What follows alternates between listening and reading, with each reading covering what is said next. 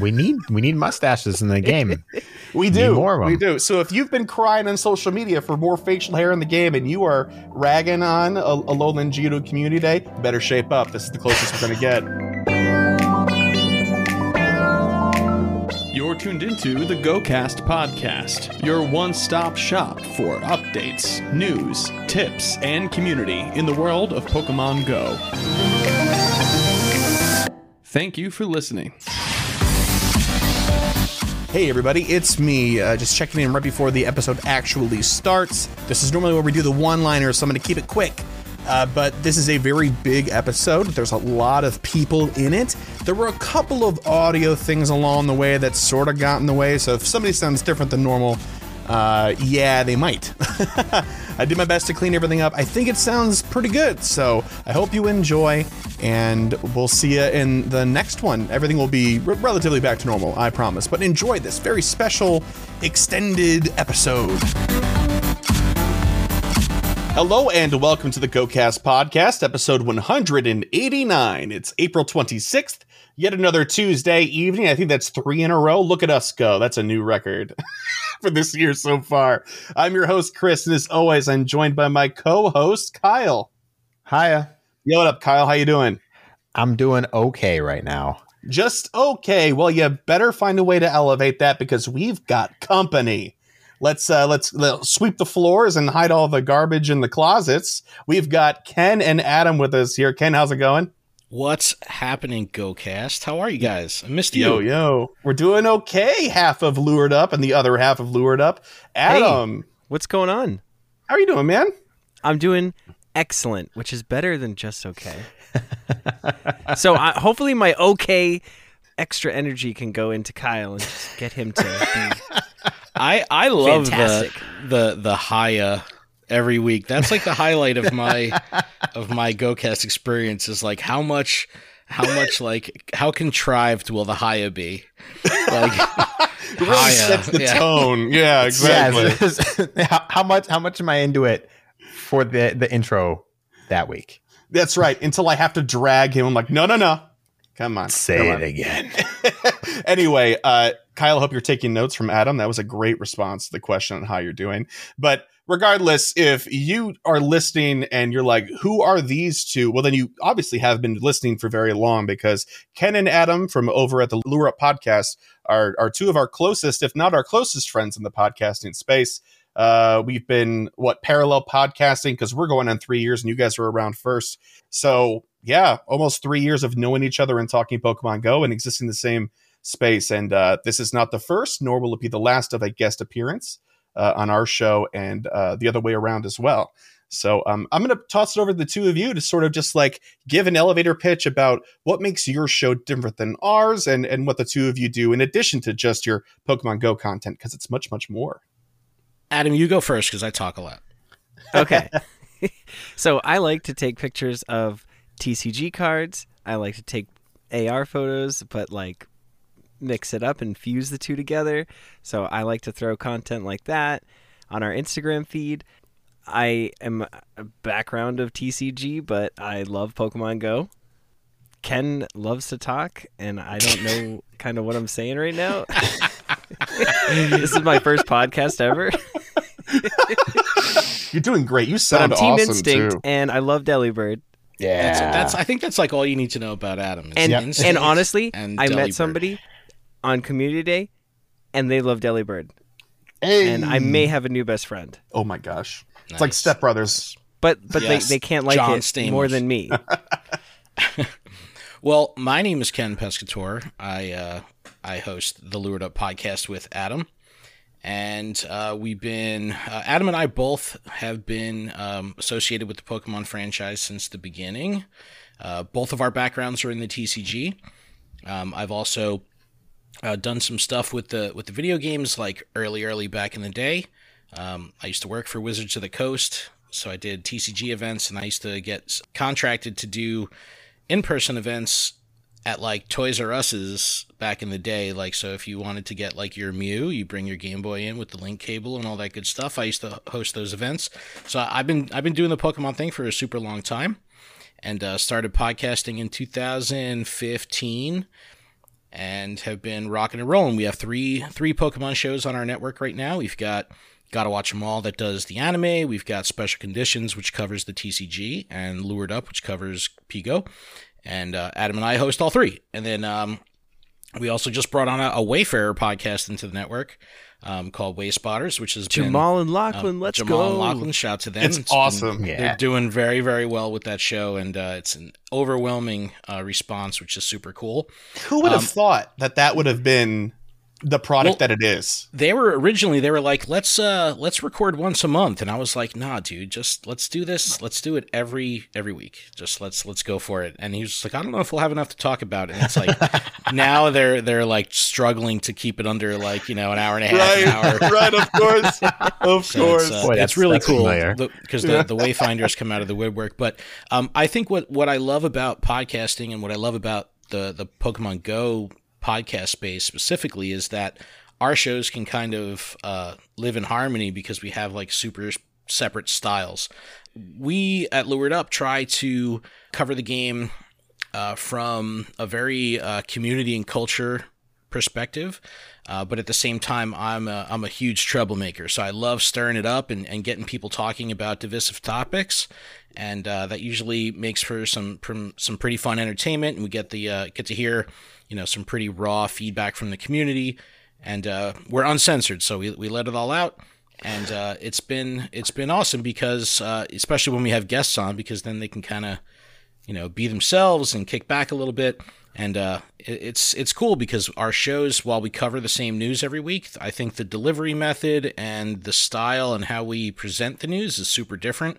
So if you listen to both shows, uh, even though you you might be hearing the same news, um, it'll feel like a completely different experience. So that's kind of what we've shot for from the beginning, and uh, it's cool that we've been able to have this parody, you know, over the years between the shows. And and the uh, you know I know we are, we already have like an, an awesome crossover of audience, so it's it's pretty uh it's pretty awesome. You guys are the real deal. Love yeah, it. Ken is the train that doesn't stop, and Well, and he's like the CEO. He's like he's got his goggles on. He's like, all right, we're gonna talk about this raid boss. It's got this CP, and I'm just like, yeah, I'm bringing my Hundo squad. He's like, I'm, having bringing, fun." I'm going to lead with Delibird. No, but but we've told this we've told this story numerous times. But GoFest 2018 was when we first met at the you know the Mareep Up in Chicago, and uh, it was like you had just recorded your first episode, and it was like Yep. you know. I'm, you know, I am, I am all for promoting other podcasts and all that stuff. So I was super psyched for you guys, and and you know, podcasts struggle to make it to episode 10 and they definitely struggle to make it to episode 100. So it's uh, it's really really cool that you guys are creeping on 200 now. I think that's a, it's an amazing amazing milestone and and uh, Yes, love it. You guys are you guys are doing awesome. Well, thank you, and and likewise too for your longevity and consistency, uh, as well as running other shows. Because holy cow, sometimes we struggle to just keep the one episode a week Right. coming out. It's it's hard work. So, uh, Ken, Ken's a workhorse, and uh, I. I know I know that you edit your brains out every single week. But anyway, this is this is all to say if you haven't checked out uh, these two and their content, please, please do. And then the family of shows that they also have on the Pokemon Professor Network in general are are wonderful, and we promote them throughout. So this should not be the first time you're hearing us say, "Go take a listen." Um, fun fact, though, at that 2018 meetup, a a pretty almost there drunk Adam said, "Hey, you know, you should really put something more attention grabbing at the at the beginning of your show," and that is the reason why we have excerpts from the show, what we think is a highlight at the front. So, Adam, from like the get go, you imprinted on us too. So, I love that though. I love Thanks, yeah, Ryan. the intro somewhere in the middle. I'm like, oh, Yeah. that's the intro.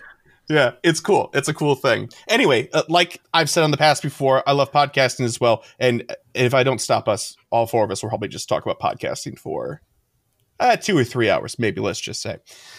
But anyway, before we actually get started here for real, I, I do want to give a couple of shout outs to brand new patrons of ours Taylor, PR Portrait, Kyle, Ben, Matt, and Ashley. Thanks so very much for your patronage. We appreciate you so very, very much. And to, and to Ken and, and uh, Adam's point before about overlap of audience, a lot of our patrons are, are are also patrons of yours, and it's just so so neat to see because I'm in I'm in your server, you know, as well, and you're in our server as well. So it's cool to just see the same people I talking in different places. I It's- totally love that, neat. and you get to see different sides of them too.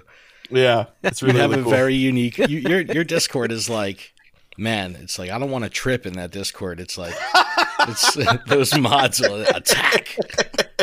Meanwhile, We've, on, uh, our, on ours, it's like anyone posting like we got like feet pics going up and stuff. It's like Oh what's my going on over here? Uh, that's Yeah. that's the best. My mom's in there too. It's Adam's mom's in her Discord. Oh my god. No, and the best part is is I'll just like say something and my mom's like, "Are you okay? Is anything going on?"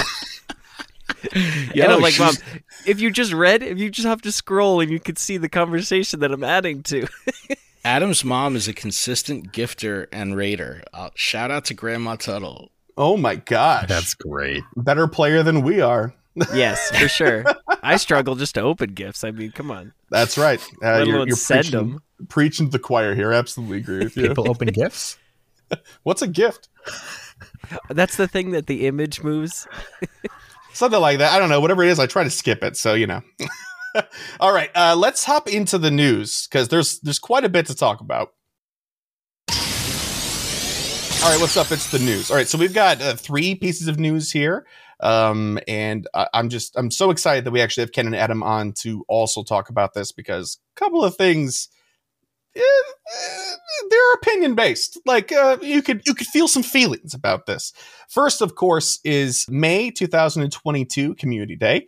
We're excited to announce that a Alolan Geodude, the rock Pokemon, will be featured during May Community Day.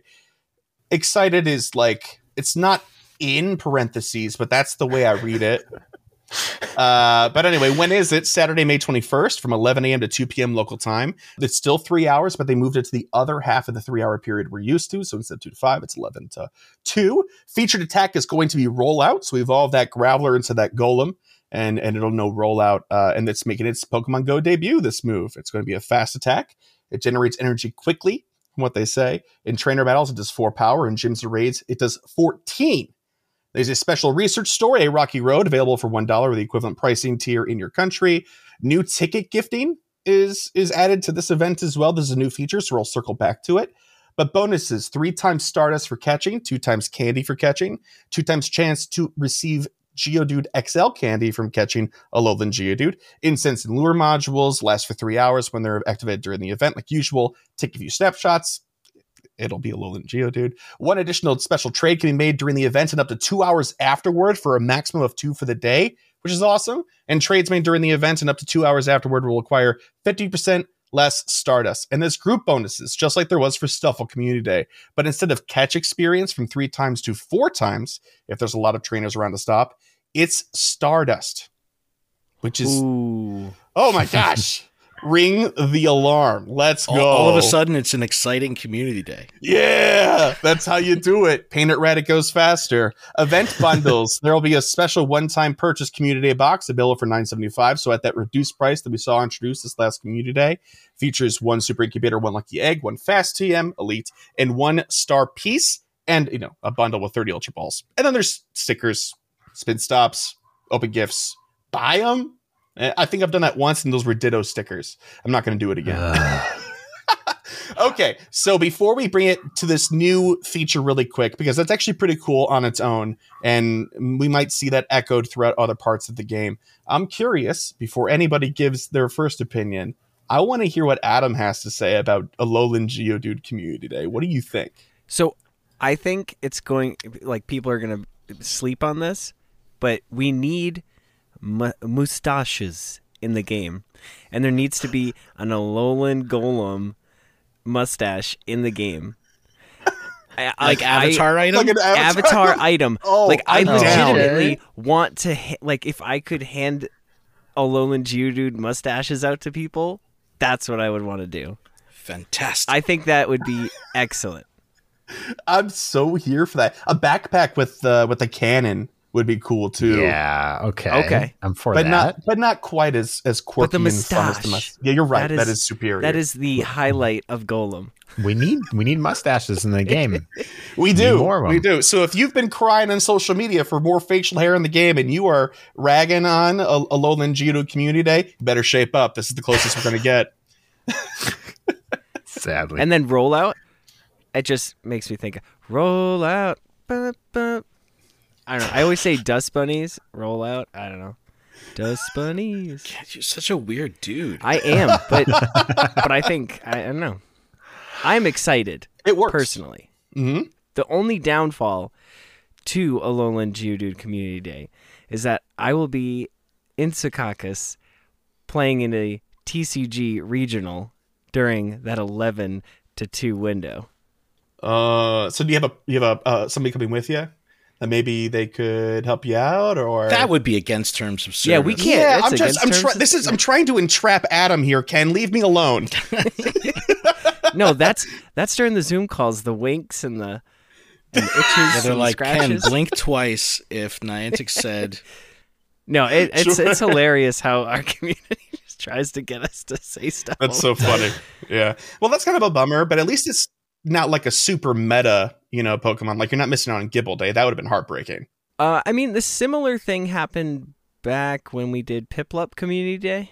So that was, it honestly it was like heartbreaking because I didn't, I- I remember opening up my phone and being like, oh, well, I've got 15 minutes and I didn't catch a shiny. oh, Wow. Yeah. That hurts. but also, I could have been more proactive and actually played in between rounds. So Yeah, but you also like want to focus on the competitive thing that you're there yeah to do, so it's right? it's this it's this game of like like to be honest euic happened and they had stufful community day in the middle of their tournament and I, I was like how did they how did the players deal with the fomo like that's something that i want to know so if you if you dealt with that or know anybody that dealt with that i want to know how they dealt with that 'Cause, FOMO's not real. i mean it has been nice I'm, seeing I'm being stuffuls facetious. I know, but it has been nice seeing Stuffuls like gr- like gradually increasing and spawning. Like I've seen them a bunch, so I was able to finish the research that I didn't finish. So my Yeah, God. it's been Shout it's out been to nice. Niantic. Yeah, I've been seeing like I saw like uh, four of them yesterday in just my local cluster, which was kind of refreshing. Uh, so awesome, awesome. But bringing But it back story to oh, Good. Two th- two thumbs up on uh, everything about this. All right. Well, he's only got hands, so you couldn't have done anything but thumbs, I suppose. All right, Ken, what do you think? Uh, positive takeaways, constructive takeaways. How are you feeling?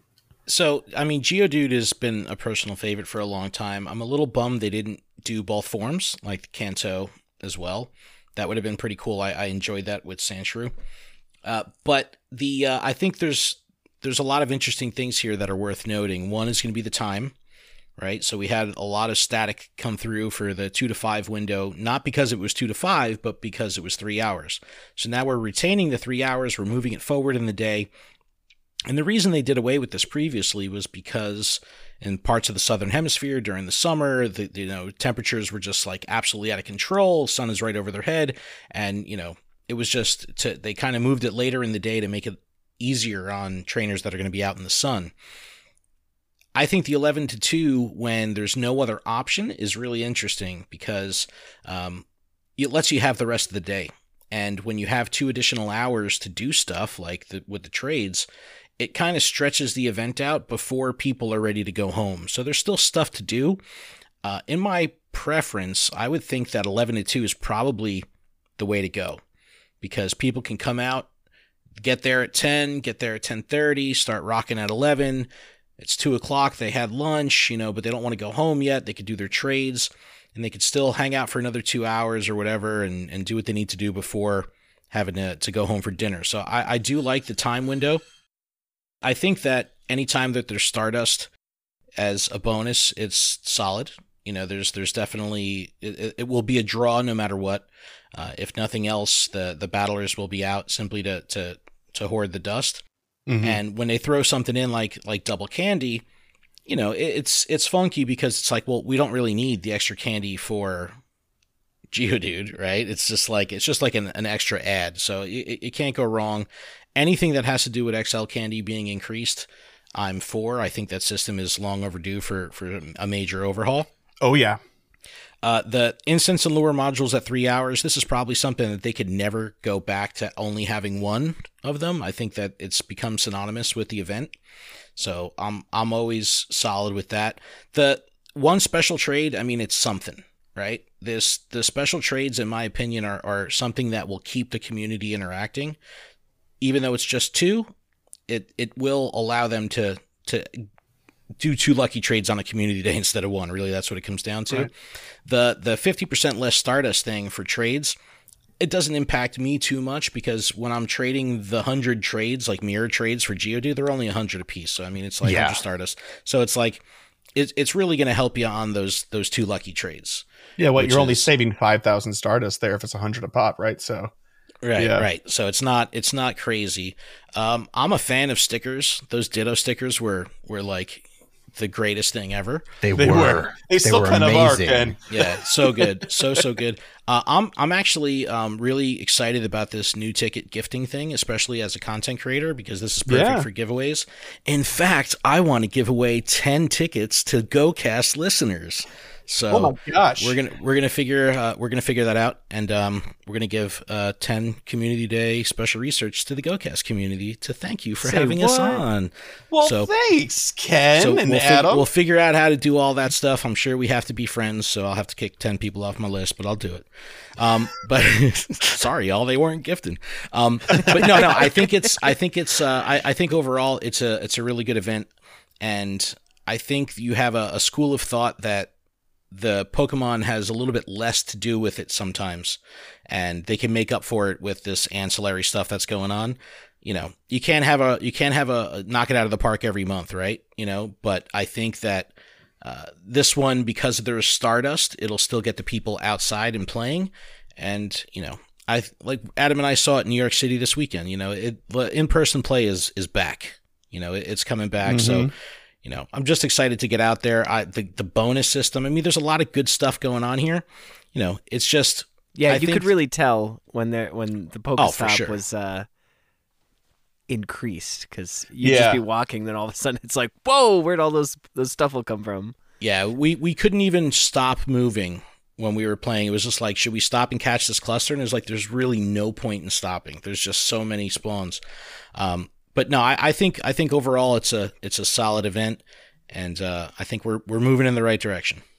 Sounds good. Now, Kyle, you've been smirking this entire time. I'm very eager. He's like eleven to thoughts. two. I'm kind of with him on this if he's going where I think he is. So th- this is fantastic because the two of you are way, way too positive right now, and I am Bring not. us down to earth. Let's go. I am not. So I'm ready to be the antithesis, and I'm ready for everyone to disagree with me, not just on here, but like who is listening, and that's okay. I'm not. so the positive, I agree completely completely with Ken. The bonuses, fantastic. It's great. Catch Stardust is always good. There's no questions at all. I don't think they can get rid of the XL candy boost or the two times candy boost anytime soon because they're still working on the aftermath of the six hours. So I'm not even factoring that in because it's it's a given. I will talk about it when they take it away because that will be a problem. Just Geodude's not it's not exciting. It's it's not that interesting. But I think I would have been more interested if they'd done both. I think that's the biggest divide for me on the whole day is I wasn't a big fan of Sandshrew. I thought it was kind of meh as a release for the community day. But both of them being there made it more interesting just as a concept. And they I thought maybe we would see that for the rest of Alola and they've they've proven it wrong again. Yeah, that And is then- Now, kind do they do a regular a Kanto Geodude community day I one day? would riot. Would riot. One Oh man riot. Kyle would be setting just one car on fire by himself and no, we'll just on have top of it. Rattata community. It's like day. Kyle, that's your car. It's the only car I could find that I could get into. These windows are really thick. and then the the last point, I'm the complete opposite from Ken about the timing. One, personally, because 11 a.m. is too early for me. It's like when he's getting up. That's like that's like right when I have actually woken up for the day and eaten breakfast. So the 11 a.m. community days were always a little bit stressful for me, but I really like the two to five because I really like being able to start my day at a reasonable pace, go play Go, and then go out to dinner afterwards. That's kind of was my play flow, and that was very enjoyable because then you can relax. Potentially, whoever's with you can have drinks. I don't personally drink, and talk about the rest of your day. Yeah, Chris raising his hand. Chris it does I- I the do. drinking for the both of us. Malort, I- the I- yeah. That's right. I'm like two beers, like for both. I'm like "That's both for me. Give, give him, he wants water or Coke or whatever. That's. Oh, Pepsi. Pepsi. Yeah, You know, I'm surprised that we don't, you know, with this being a Saturday community day, I would think that the two to five makes a little bit more sense on a Saturday, and Sunday community days would kind of be the 11 to 2. That way, you know, it's school night, work night, you know, that kind of thing. But uh, I just love the fact that we can disagree about everything and it doesn't matter. well, yeah, everyone everyone is going to find their own response for the day in general. I'm sure a lot of people, the Stardust by itself, it's enough. Like that's that's all it takes. Yeah, yeah. And I feel like uh, to have a conversation about that, about the things that really matter, is to really just sort of reopen that whole six hours versus three hours can of worms again. And I feel like on both of our shows, we've talked about that to a degree. So if anyone wants to know what we all think, go go listen to both of our shows where we talked about that. Uh, but I think overall, this I'm actually going to agree with Ken. I think it, it really is excellent because Alolan Geodude, despite the fact that we didn't get both, which is a bummer, the shiny is compelling at the Geodude level. I love that orange. It's really good. And I think that they'll keep the two times candy and two times catch and receive Geodude XL candy, not because if they don't, they'll get yelled at because they shorten the time period, but because they have figured that that is the reasonable amount of time for a player that we're, you know, figuring if they're new, let's just say a, a level five trainer they don't have very many geodudes, they could still walk away with something that makes them feel good. Because with Go Beyond, it raised the ceiling on what we consider to be usable, right? Mhm. So I, I think that's just a balancing at this point in time, and I and I hope that it never goes away, but we'll see. But really quick before we move on here, this new ticket gifting thing in, in its entirety, uh, Ken actually alluded to it for a hot second. We're excited to announce that you can now give a gift to uh, you can now give a ticket to this community days special research to a friend. To give, tap the special research ticket, then tap the gift button instead of the buy button.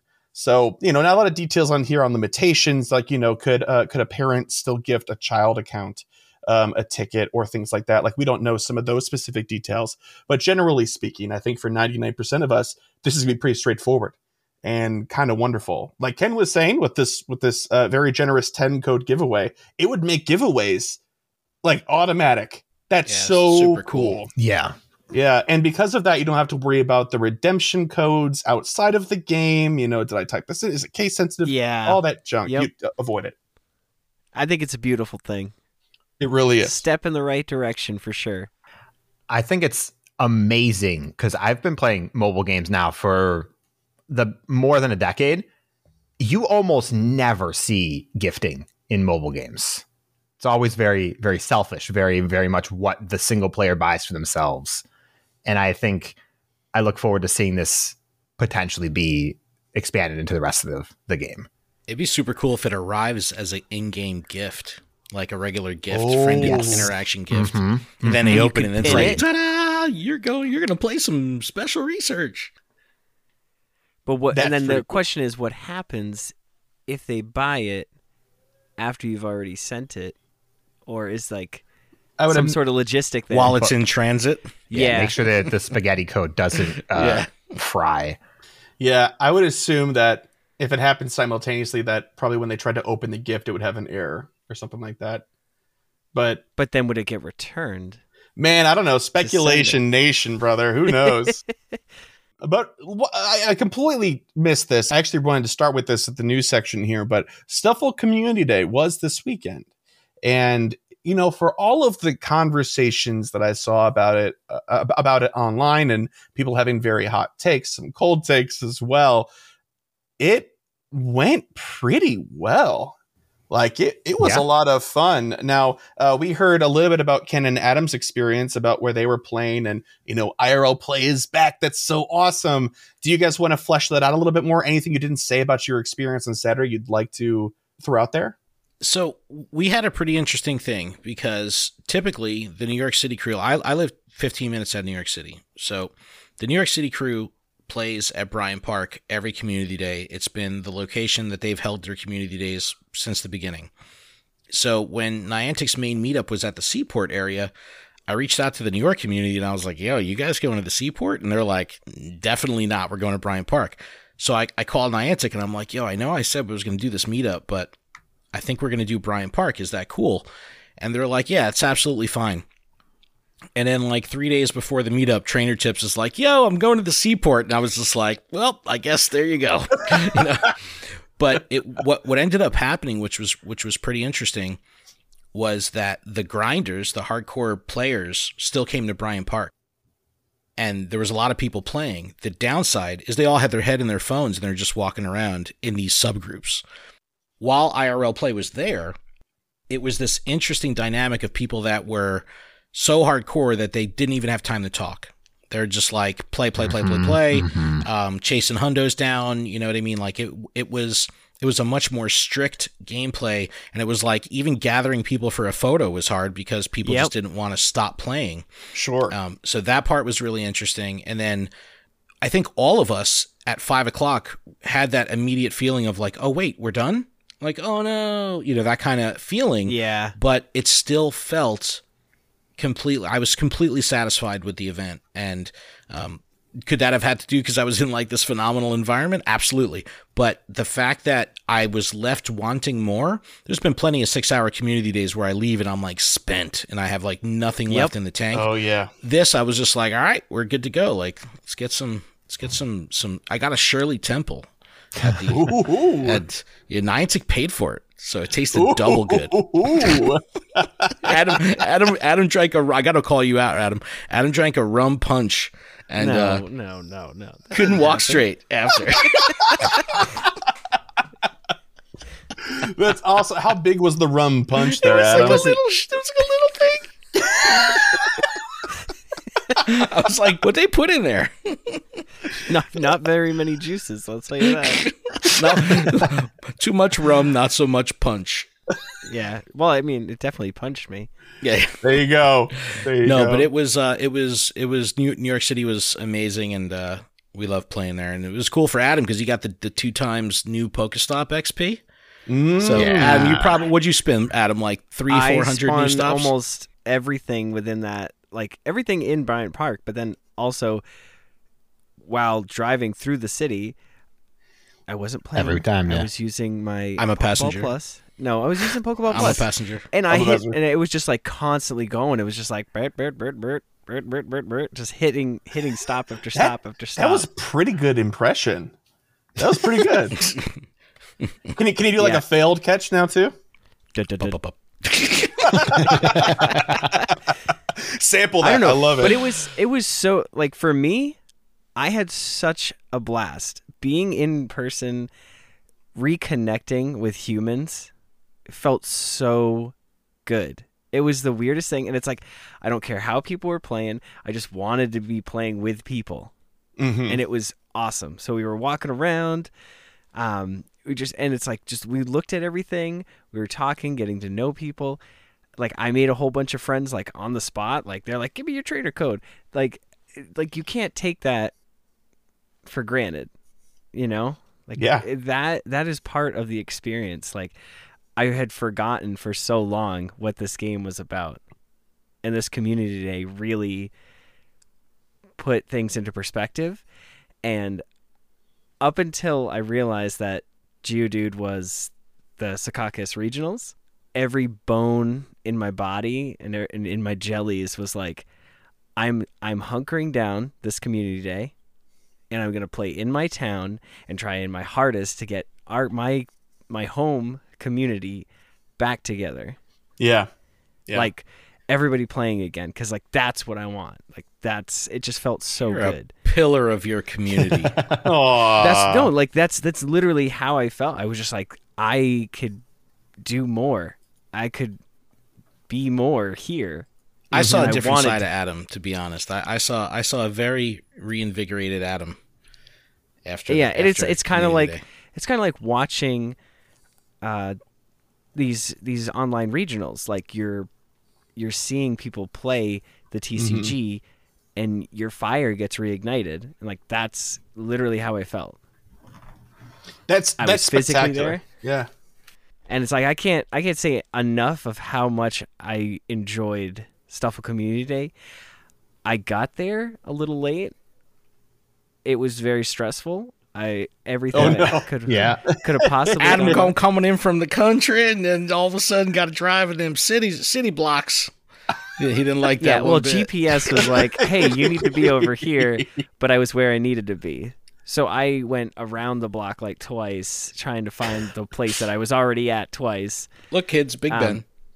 Yeah, so it was it was a little stressful, but I, we got through it, and I ended the day having a blast. So Good deal. I, I can confidently say that we can probably echo a lot of those sentiments, but I'm going to let Kyle take it from here. Uh, the two of us played in Maggie Daley Park at the uh, go at the Niantic meetup location, and it was filled with people. But but go ahead, Kyle. I don't want to steal your thunder. like Chris said, it was absolutely packed. I was kind of surprised. The line at the Niantic tent was several hundred feet long. It was almost a city block length. Yeah. And I think the one thing that stood out to me and that I'm really thankful for, I looked at Maggie Daley Park. Chris and I had played there before, just in general. Not that many stops. Like it's an okay place, but it's not like let's go play there. So we Yeah. got there and it's lit up. They had there was like maybe 30 or 40 Niantic sponsored stops within probably like a like a two block loop or something like that. So it actually made the experience much better than I was expecting it to be. And I'm not the most social person. You know, being around people uh, drains me. So while I really enjoyed being able to get out and play with people, at the end of it, I'm like, I am done. I had a good time, but like I need to be away from people now, please. But that's why, Kyle, you you hang out with me at these events because if anybody wants to talk to any of us, they just beeline to me. Chris is like the lightning rod in in public, in large public crowds. I'm the most approachable human being in the Chicagoland area, apparently. Uh, how many times did we have somebody random come up to us and ask us about something? At Just least this twice last that weekend? day. Yeah, yeah, uh, uh, like two or three times at least. yeah. Yep. It was great. I, don't, I was like, I don't live here, but maybe that direction. I'm not sure. Thanks, man. Okay, see ya. Just confidently give the wrong answer. Just like, go my ahead, yeah, goodness. yeah. Make, Somebody make a asked, left. asked me, they're like, hey, do you know where this store is? I'm from New Hampshire. I'm not from New York. That- do I look that's like I'm also from New got new in it. You're like halfway there, man. You know, come on, that's close. no, but it was It's it not was Canada. incredible. It was really uh, packed, but uh, there was enough space. Everybody was spread out. The humidity and the heat was a little bit much, and it was very windy if you got anywhere above the lowered area of that park. But it was spectacular. Now, I would also say that three hours at that pace and at that intensity was a bit much. And I was also like, oh, okay, like I'm good. Like I'm done now for sure. I was kind of the opposite, though. It was three hours was not enough because I also was socializing. You know, Mhm. I wanted to catch Stufful. I really did. I did not walk away with as many as I wanted to catch because at certain points I'm like, you know, I just I can't. The phone will go away. The plus will catch some stuff, Yeah. socialize. You know, face We're- some people. We're going to do our goals at the end of the show because we have Ken and Adam through the news section here. But we both had set a goal of 20 shiny Stufful, and neither of us got there. Yeah, I got Um, 20. Did you? Nice. Okay. What about you, Ken? How, how many did you walk away with? I think I, you know, I I'm a, a big person that says like I don't like to gauge my experience based on shiny count, but I, I think I ended with like 22. Nice. Really good. There was Really there good. was plenty of time where I was not in front of the phone, you know, and it's like and you know an interesting bit of feedback that we heard from the community too of like why people didn't go to the Niantic meetup was because it's only three hours. I need these three hours to play. If this was a Mm. six hour day, I would have went to the Seaport for the Niantic thing because then I wouldn't feel bad about socializing. And then like I had friends that went to the the Seaport area and it was just like, yeah, we were all hanging out and talking. I did I did the least amount of playing I've ever done on the community day. Yeah. And I think that that's kind of, you know, uh, really speaks to the 3 hour thing. I just it felt at the end I was like I need one more hour. I didn't need a ton. I didn't need to double my experience. I just needed just a little bit more to feel like I got what I wanted out of the day. It's just like topping off the coffee cup. Just top it off. Yeah. There you go. There you go. No room, please. There should be Wa- warm there should up. be a, a 15 minute window where you can either add it to the front or add it to the back. yeah. Just a small something. like a January term in college. Just like, uh, do I want to take a credit here or take a break? Like, that'd be awesome. It was positive, I think, for all four of us here. Now, I don't think that just because the event was great, it kind of takes away from the commentary, either for or against the three hour to, you know, from six hour community day. But for what it was, I, all four of us thought it was phenomenal. So if you can go out there and, and meet with some friends safely for this next community day, and if it's anything like Stufful Day, you're going to have a great time. Awesome. So our next piece of news here is actually the next two pieces of news are sort of like thematically intertwined. We got a new dev diary. You might be like, "Whoo, time is a ticking. It's almost the end of the month." Well, that's true. Uh, but here we are. They made it at the buzzer. Way to go. dev diaries, a mega update to mega evolution in Pokemon Go is coming soon. Trainers are very excited to announce that an update to Mega Evolution in Pokemon Go is now live in Australia and New Zealand, aka our global guinea pigs. They didn't write that, I said that. and will be available globally soon. Mega Evolution is an evolution that transcends all others. Mega Evolution temporarily changes a Pokemon's appearance, increases its strength. In Pokemon Go, trainers use Mega Energy to Mega Evolve their Pokemon. But with the latest Pokemon Go update, Mega Evolution will now be easier and more rewarding than ever before. what? All right, go check out. There's two videos, and and I, we're just going to link them in the show notes. You should go watch both of them. One's like a like a, a featurette sort of thing, like here's what's going to happen, and then one, I believe his name is pronounced eBay, correct? Close enough. I'm getting some head nods. That's good. Uh, he did an, an incredible job of explaining it, uh, you know, infinitum, and it was it- it's great, very detailed. I would encourage you. But here's sort of an overview for our purposes here. Update overview. The highlights: Mega raids will be easier you can now take them on with fewer people. You'll be able to mega evolve your Pokemon from raid and battle prep screens. Oh my gosh, quality of life rains down from the heavens. Pokemon you have mega evolved before will now have an additional visual effect added to their information page to commemorate this momentous achievement. We're implementing mega levels and changing how mega energy is used. Okay, so, real quick, because we're about to break into mega levels and other things like that, let's talk about just a couple of these things up front that we can then largely sort of disregard for the rest of this.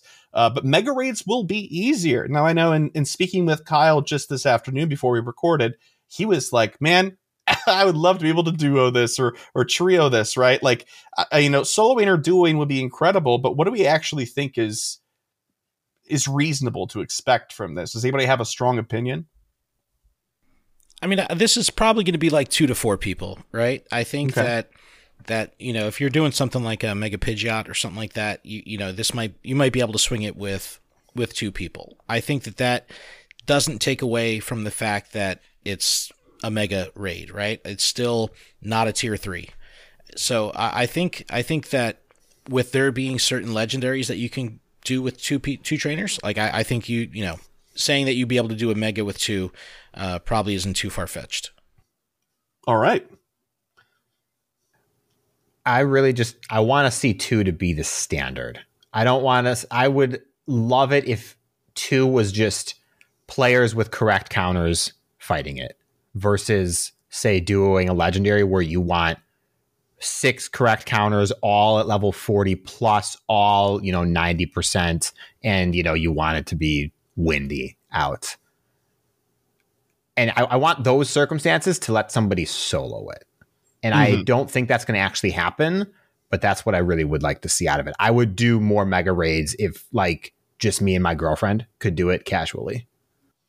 Yeah, and I think Mega Evolution, especially from the way that it's sort of like presented now and utilized now, it's more of like an afterthought. Like if oh, if this had occurred to me, I probably would have done that. So Yeah, this yep. second thing is incredible, right? Adam, you're probably in the same headspace I am, man. every time because we talk about it every time we do a, a raid party, uh, like a Yeah. battle party, whoop whoop, and it's just like insane because I'll be there, I'll be, I'll have my team, I'm ready to go, and I'm like, I'm just sitting Why there is looking. why is regular Gengar in my lead? It's like, oh, I should have been Like, Mega wait. Evolved. Let me back out, everybody. yeah, and. I'm like, I don't know if I have. It's like 30 seconds left. I'm like, I don't know if I have time to back out and jump back in.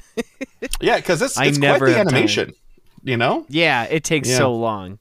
Yeah, so uh, you'll be able to mega evolve your Pokemon from raid and battle prep screens. That's incredible, and I feel like, uh, if nothing else, especially if you know that one guy in your raid group that just never mega evolves and is sitting on all that energy, just distract them and tap their screen twice really fast, and you're in the money. That's fine. all right, next thing we're going to be talking about in detail here from this article is this introducing mega levels and mega mastery, which is pretty cool. Being a Pokemon trainer is all about helping your Pokemon grow, and we're introducing a new way for you to do just that mega levels. Every time you mega evolve a Pokemon, you work toward increasing its mega level. You'll get more bonuses every time a Pokemon's mega level goes up, and these bonuses will stay active while your Pokemon is mega evolved. Uh, every mega level grants various bonuses. Bonuses vary by Pokemon, and all bonuses will improve as a Pokemon's mega level increases. Uh, the current existing bonuses, if you're not too familiar with the system or you just never use it, Kyle, I'm looking at you.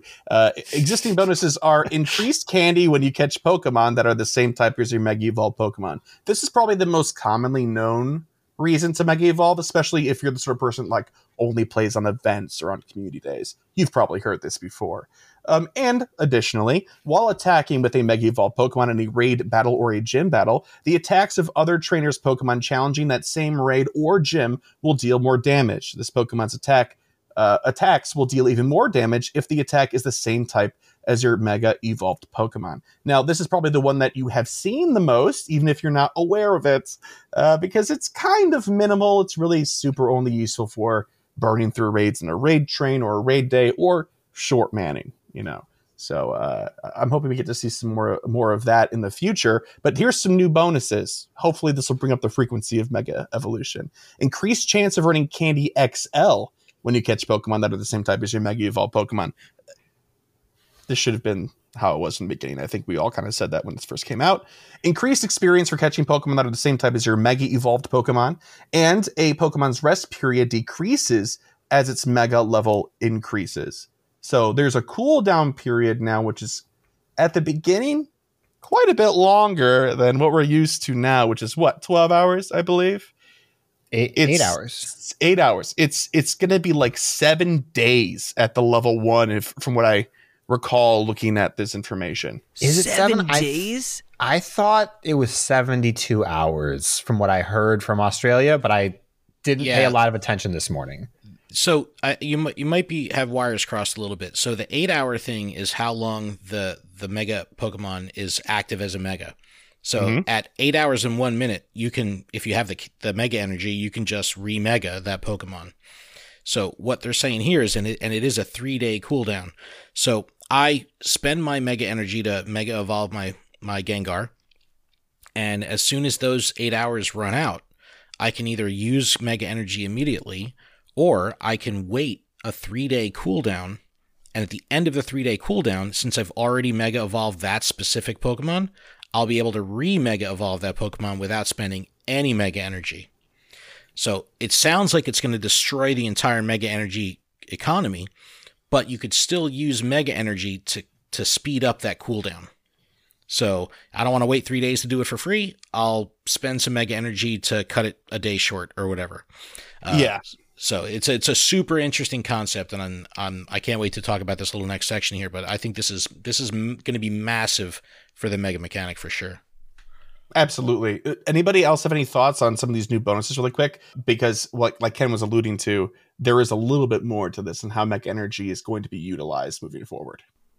I'm excited, and I just hope that they revert some of the ones that I've already mega evolved. Yeah, they they confirmed it's going to be retroactive. Okay, cool, cool. That's the only thing I care about because I have mega evolved a bunch of my hundos, and that needs to stay. Of course. Oh yeah, I, that would be outrageous.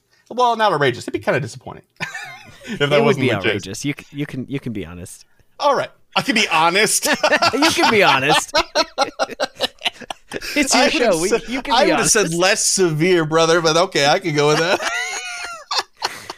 All right, but let's take a look at this little uh, additional change here. More Mega Moments, a one-time cost to Mega Evolve. With this update, after you Mega Evolve a Pokemon for the first time, you'll be able to Mega Evolve that same Pokemon again without using Mega Energy. So this is exactly what Ken was laying out for us. After Mega Evolving, your Pokemon will be fatigued and need time before it can Mega Evolve again. Once this rest period is over, that Pokemon can Mega Evolve again without using Mega Energy. You can use Mega Energy to decrease a Pokemon's rest period. The Mega Energy required to Mega Evolve a Pokemon will decrease as the Pokemon's rest period becomes shorter. That's pretty cool. So, you know, like let's there's like probably going to be a conversion rate for time to uh, amount of energy. So, you know, if you're 50% through that that wait period, it'll be 50% of the energy cost to shorten it again. Um, or wait, like Ken was saying, and it'll be free. Kind of a cool change. If you mega evolve enough Pokemon, over time, you'll be able to mega evolve a Pokemon every day without ever spending mega energy because you're just going to be rotating through your cooldowns. So, where before I would I had one Charizard that I mega evolve every time, you know, now maybe I'll have three or four different Charizard that I do because I know that on the on the boomerang, you know, I'll be able to do it for free. So it's just I, I, there's never going to be a time you're going to catch me without a Mega Evolve Pokemon for sure. Awesome. So- I'm going to hold you to that. So what we're saying now is I actually have use for all three of my Hundo Gengars, and I Yeah. There you can go. not There feel you bad go. about only Mega Evolving one. Any of them It's shiny? been- uh, no. I have an 89 shiny, but that's the best I got. Any level 50? Uh, no, I have the candy, but I haven't done it yet. What? I'm What? waiting until I actually get to the, the level that requires me to get something to 50, and then I'll do it. Oh, there you go. There you go. Yeah. Yep. Yep. I'm I'm used to the whole what what are you doing? He's like, uh, here's this thing I haven't done, even though it was from two years ago. I'm like, oh, okay. Dude, we forced we forced Adam to evolve like Kanto Pokemon that he was sleeping on. Like, God, I like, oh, like no, it was. no, I, I, he We don't talk about Bruno. I was like, how did you? I go, I go, how have you never like? How do, how do you not have a Kakuna? Like, no, I'm I just had a kidding. I'm just kidding. I'm just I, I am not that bad though. I but it was like I things I, I wait for the shiny no version. So He like wants the with shiny Dex entry. I Oh didn't. my God. I didn't evolve. That's why you never until I got finish your community one. day stuff. Maybe it's because I was too busy catching. I literally was catching so many Stuffuls. I was just like, Mhm, excuses. I mean, that's the sound Uh, of, of catching Stuffuls It- nonstop. can you always finish your research, right? Always. That's the man. first thing he does. See, yeah, that's what I'm saying. I'm saying this must be the dynamic for good podcast duos. It's like, it, just like Kyle is Mister Never Finish a Research. Like, I'm still on Mudkip, Hey, to be hey, honest. Oh wait, my hang God. on, hang on. No, I have to. There's a differentiation here. There is one time where it reverses, and it's community day research. that's true. If I don't tell Chris, he won't complete it into the last 15 minutes and be like, "I need to catch more stuff." Don't talk That- to that's me. I'm Adam- focusing. Adam is stressed out at the end of any event that has timed research.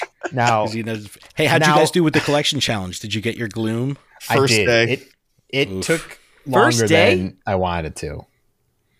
We had we had three mossy lures going at Bryant Park the entire event. Not a single gloom spawned. Wow. And then Adam came to Jersey on Sunday, and we we went to the park to play. Dropped a mossy lure for him. Got the gloom. It's like, Whoa, Awesome. whoa. yes. We- We're not. You're not telling the whole story, okay? You called me and you were like, "A gloom just appeared," because I was taking some AR photos of. yeah, I'm like, where are you, Gengar." dude? I dropped you a lure. and I booked it. I, I ran over, and by the time I got there, it was gone. and I was like, there. "Are you Oh, serious?" And then we moved away from it, and you're like, "We got to go back to this to the to the lure to get the, get the Ugh. spawns." It's like I get a Weepinbell. I'm like, I just need gloom, and it like was like almost. We just kept walking back and forth, and like it was like towards the end of the lure, but we've definitely like finally got it. It like spawned, and I was like, "I don't see it. I don't see it. I don't see it." Oh no, that's and then incredible. it then it popped, and I was like, "Whew." Adam and I did a high five like a sitcom. Like he actually hit me with like the sitcom high five. Like yeah. Psh. And like but all of your feet left the ground and you Yeah, freeze Yes. we like, like for a Toyota, second. like the old There Toyota go. commercial. There and only go. one of his feet left the ground. it's more like the foot pop, right? There you go. All right. very, very cool. Uh, we also have one more event that, well, because we, we can't have anything happen in Pokemon Go without an event to celebrate it. Uh, so celebrate the global launch of the Mega Evolution update with Mega Kangaskhan and a Mega Moment event. Woo! Trainers, Pokemon Go's Mega Evolution update is now live globally. So this is after it's uh, live. To celebrate this update, a new special research story, event, and mega raid will be available. First up, the special research. A new special research story with branching tasks, our new favorite feature, is available to trainers level 5 and up. Choose Venusaur, Charizard, or Blastoise and try out Mega Evolution for yourself.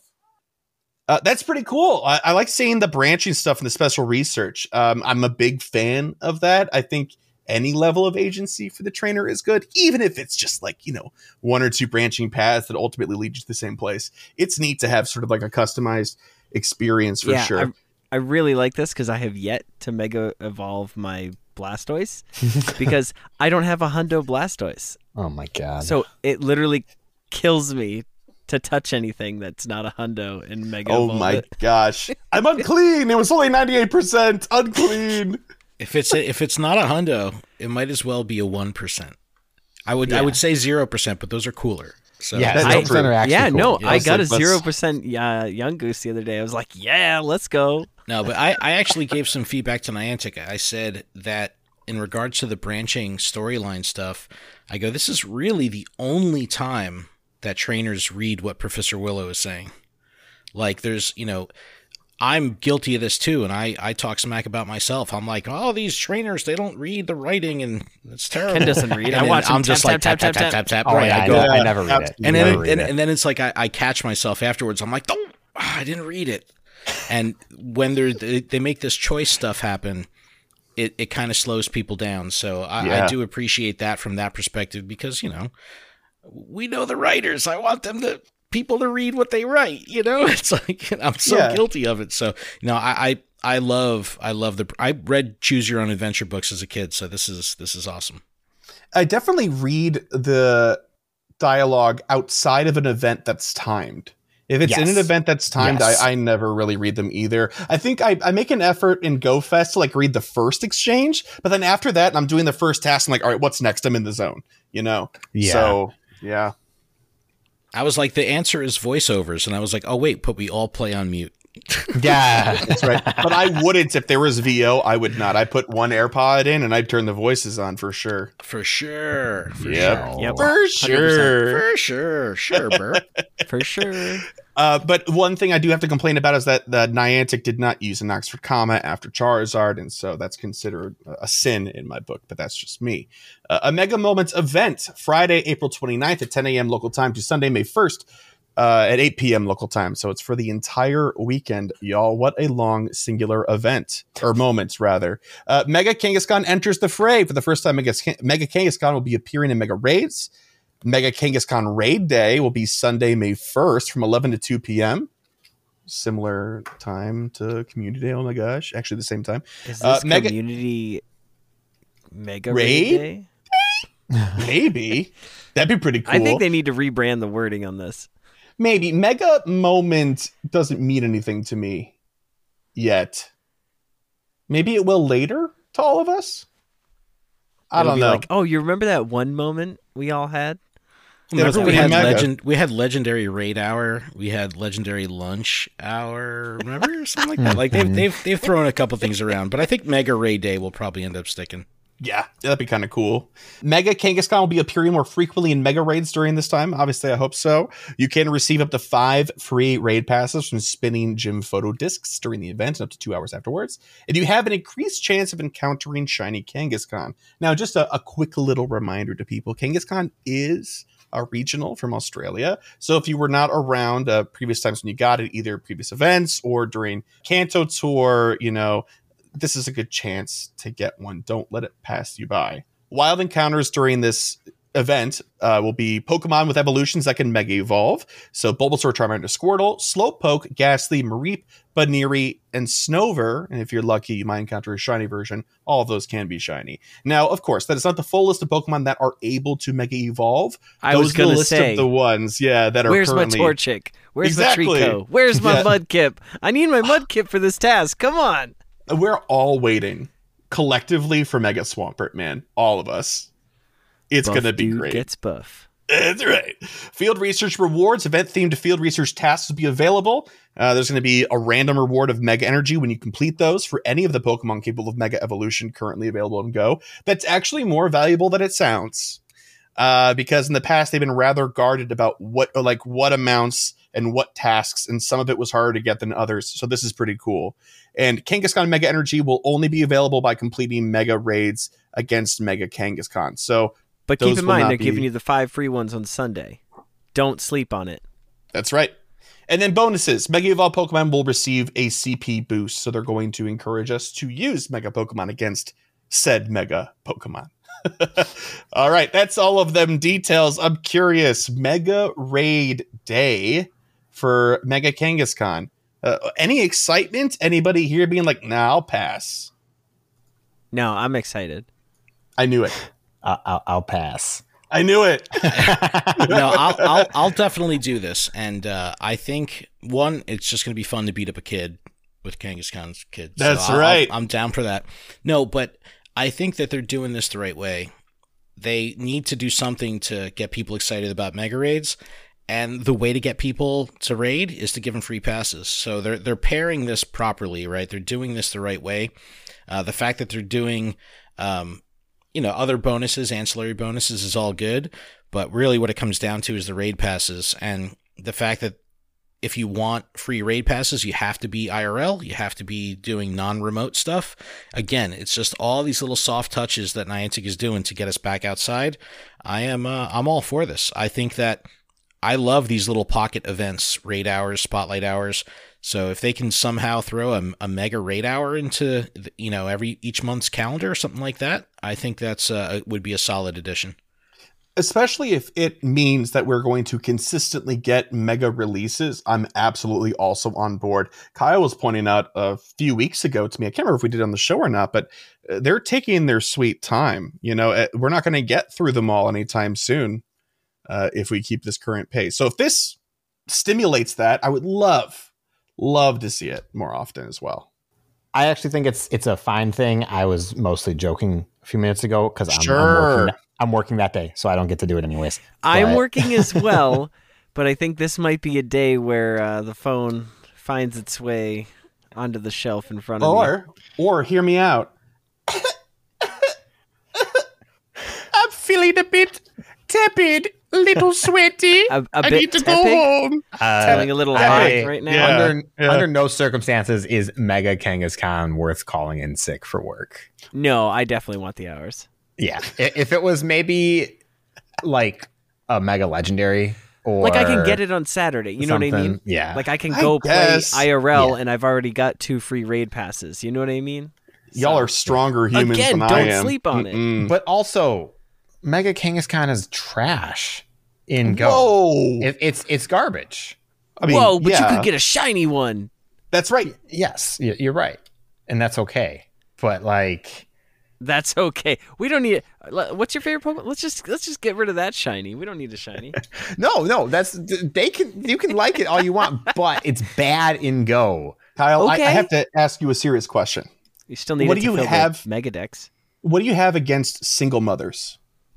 No one said it's a single mother. You can't you can't prove It's that. implied. I feel like it's you can't implied. prove that. Yeah, Do but we- it's technically it's isn't it like a Cubone? No, no, that's, the, no, that's, that's the that's those are fan fan, those are theory. fan, fan Those are fan theory that we all believe. Yeah, But isn't Clefairy or Clefable actually just Gengar, just dead? You're Again. reaching. it worked really good in Gen One only, and then as soon as they fleshed out their world, nope. That'll get you every time. Dang storytelling. You almost keep leaning into your mic. Are you going to say something? No, I'm just loving Adam's quirks. awesome. All right. Well, I mean, I, I hope I hope everybody at home is looking forward to this mega update because uh, if you've been listening to our show, uh, you know, Ken and Adam's show, and every other anything that talks about Pokemon Go, not even a podcast, the mega system needing an update and the tweaks that have happened to it, what people wanted, what people didn't get, what people did get, and they didn't want to begin with, has been a point of contention and like a, a focal point just in general for the community since the feature has come out and this looks so promising. I'm just like so excited because there was a group of people that were a little bit disappointed that the mega system wasn't just like how they wanted it to be or whatever. And maybe this still doesn't make those people happy, but this definitely makes me happy. And I know that there are other people like me that play. So It could I, sway the opinions of others. that's what I'm Mhm, feeling. mhm. Absolutely. You're right. Yeah. Now, the fact that they're they're adding the the mega levels, it's that I mean th- that alone is going to be incentive for so many more people to to get involved with the mega mechanic.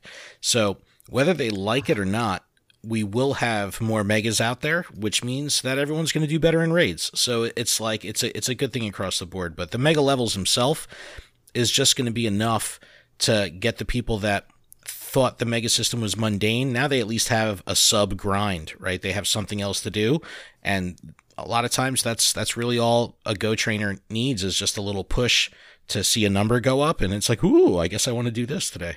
Absolutely. That's right. We'll get into it when we talk about goals, but uh, that's like my buddy trying to play with it every day. Yeah, Oh it's a grind, God, man. don't It's a talk to me. grind, dude. Don't talk to me. I'm All right. toggling. I'm toggling between twenty Blissey right now and my buddy. I'm I'm, I'm going best friend Oh all my gosh. Blissies.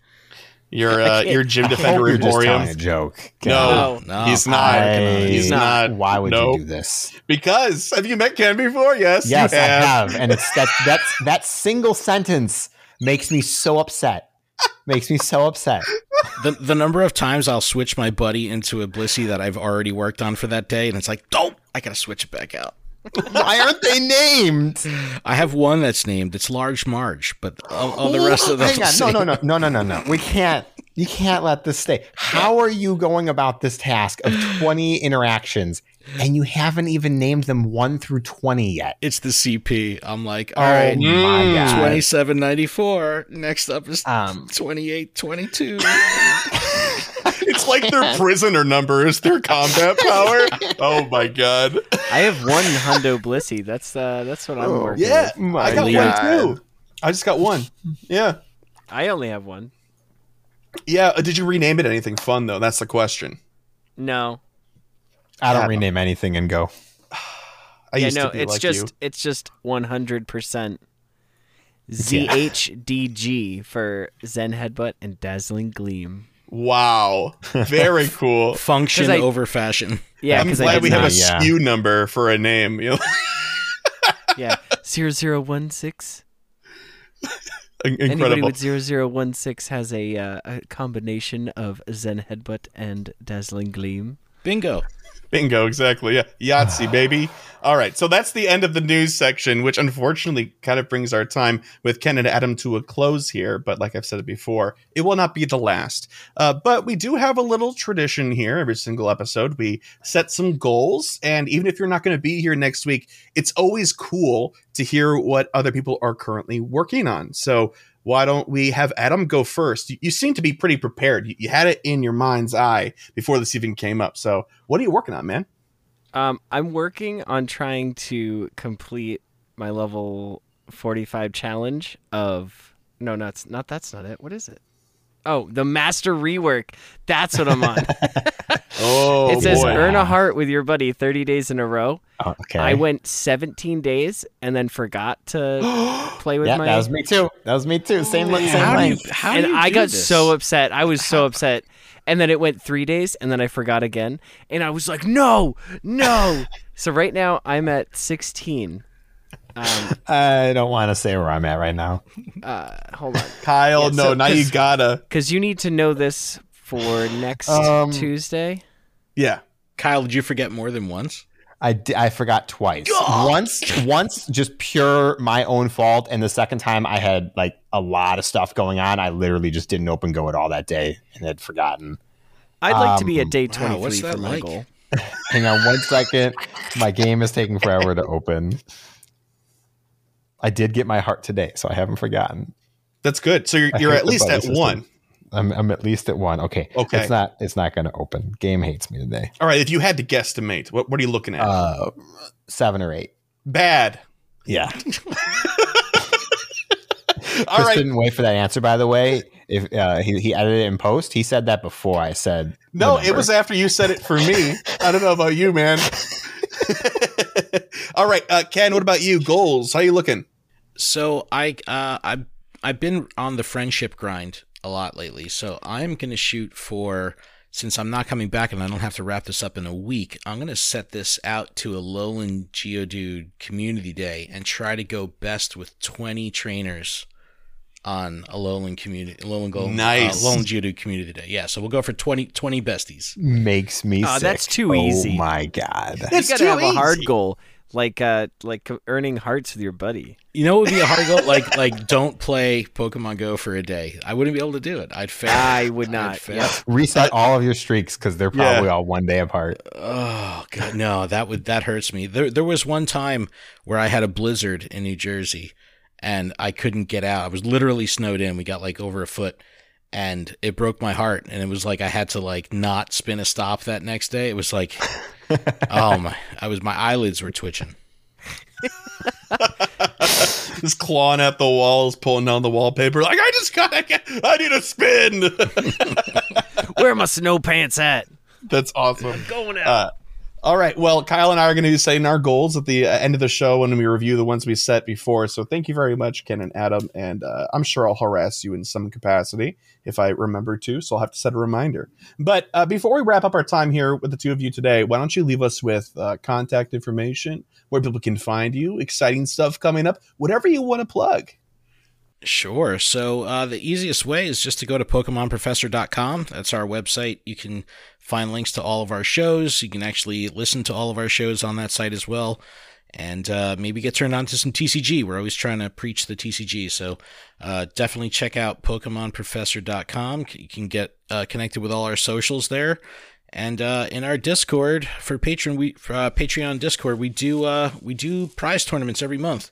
So um, yeah, we we've been we've been having some good ones lately, paying out you know hundred bucks Wow. for uh, for tournaments every month. So it's uh it's been pretty solid. So we're, we'd love to get some some new blood in because uh, we've had the same couple people whipping everybody's butt every month, and I'd love for some new new new trainers to come in and and be a new Stir sheriff in things town. up. That's Yep. right. But uh, that's really it, man. Thank you, thank you both so much for for having us on. It's uh it's always We good. really to, appreciate to it. Not have to edit a podcast. I'm so excited.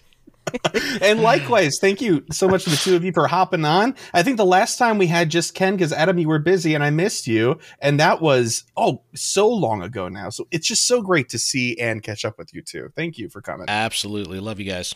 Love you too, man. We'll catch you two on the flip side. And uh, when we come back from a short little break here, I know we're really just uh, taking from the the lured up playbook. Uh, we're going to be going into Pokelore because Gear Up was all of that mega talk. Didn't you feel that meta conversation? We did. All right. See you on the other side.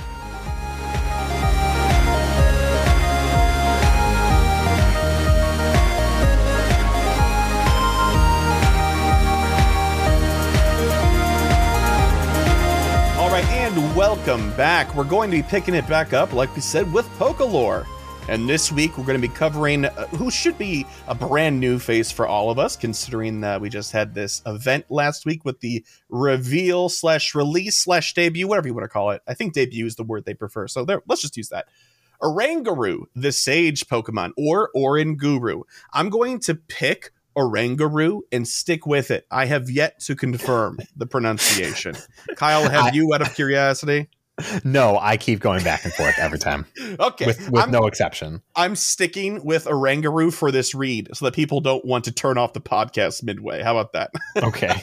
All right. So, Oranguru is a simian Pokemon resembling an orangutan. While most of its body is covered in white fur, its hands, feet, and snout are bare with its light gray skin visible. The fur around its head and under its chin is longer and creates the impression of a long beard. It has a broad, flat nose and a black area around its eyes. Underneath each eye is a yellow ring marking, which is encircled by a light blue ring marking. In the center of its forehead is a yellow marking shaped like a four pointed star. A cape of purple fur covers its back and is divided into many wavy clumps with strands of orange and light blue throughout. A Oranguru holds a fan created from green leaves woven together with its own purple fur. How industrious. Love it.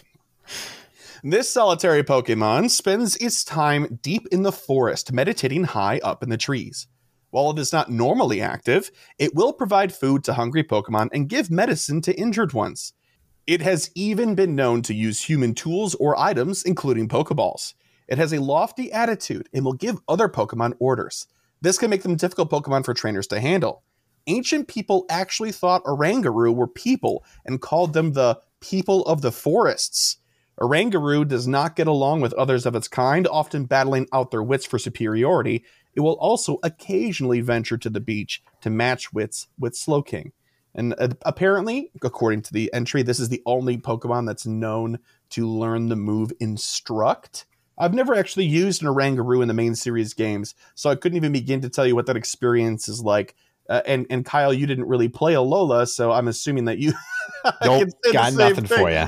Yeah, single stage Pokemon very rarely get onto my team, so They're very boring. I'm sorry. Yeah, but I, I have grown a new attachment to several of them and Go. I don't know, it's just kind of fun. It's very like one and done, clean. You know, I, I like that. I like them and Go, but with the way that the main series games progress, it just feels bad to me. Yeah, I, can I can appreciate that. Their power curve is is so wild. Although it's Mhm. funny because like when when you go against trainers that have them more often than not, when they know what they're what they're doing, they have like the right set of moves. Like, oh, I get it. I got my butt kicked by many a Zangoose while playing uh, uh, the main series games in the past, but it's a different Pokemon, different story. Stats for Oranguru, though max CP at level 40 is 2450, and at level 50 is 2770, aka not very impressive. Uh, stats is 207 stamina, 192 defense, and 168 attack. That 168 attack uh, makes me cry. Single tear shed for Oranguru. Best move set, if you could call it that, is Confusion with a Foul Play and either Future Sight or Psychic. It's really kind of up to your discretion at this point. I think personally, I would go for Psychic, knowing that it is pretty strong, although Future Sight is also nothing to sneeze at. Kyle, any use for this Pokemon? Do you think? I, I'm not. I'm not really buying it at the moment. No, not really. Yeah, I I will say I'm surprised its dex entry doesn't mention uh Passimian at all. yeah, yep. And that that's about it. It's it's an okay Pokemon. Again, single stage is kind of boring. I will say the model looks really bad in Go just because of the way the rest of the game contrasts it. Sure. It looks like it's been photoshopped into every picture that I've seen so far. You know, I, I kind of disagree. I was taking a look at it in my phone when I was looking at this uh, Pokedex entry, and I don't think it looks all, all, all that all that bad. I feel like most Alolan Pokemon sort of have that feel to them. Like I feel like Rockruff also is sort of like almost embossed. You know? No, but like like when you put them against the stark green background that we all play with because nobody actually uses AR or AR plus in this game, yeah. it's just it doesn't look like it exists. Hmm. There's something about the design of the Pokemon, which by the way I think is fine, and it's Hmm. actually when you read it, it's pretty complex when you compare to earlier generations of Pokemon. I think this is in Alola where they really started to crank up the complexity of their designs. Yeah, I mean, I think you and I reference Sandygast almost every single time that we talk about Pokemon designs that sound bad but are incredible. Yeah. Sandygast is cool. But yeah, I'm, I'm also a little bit surprised they didn't talk about Passimian here because if you're not familiar with the Alolan region, Passimian is also a single stage Pokemon. It's its counterpart. It's bam- it's a baboon based Pokemon, and this one's an orangutan.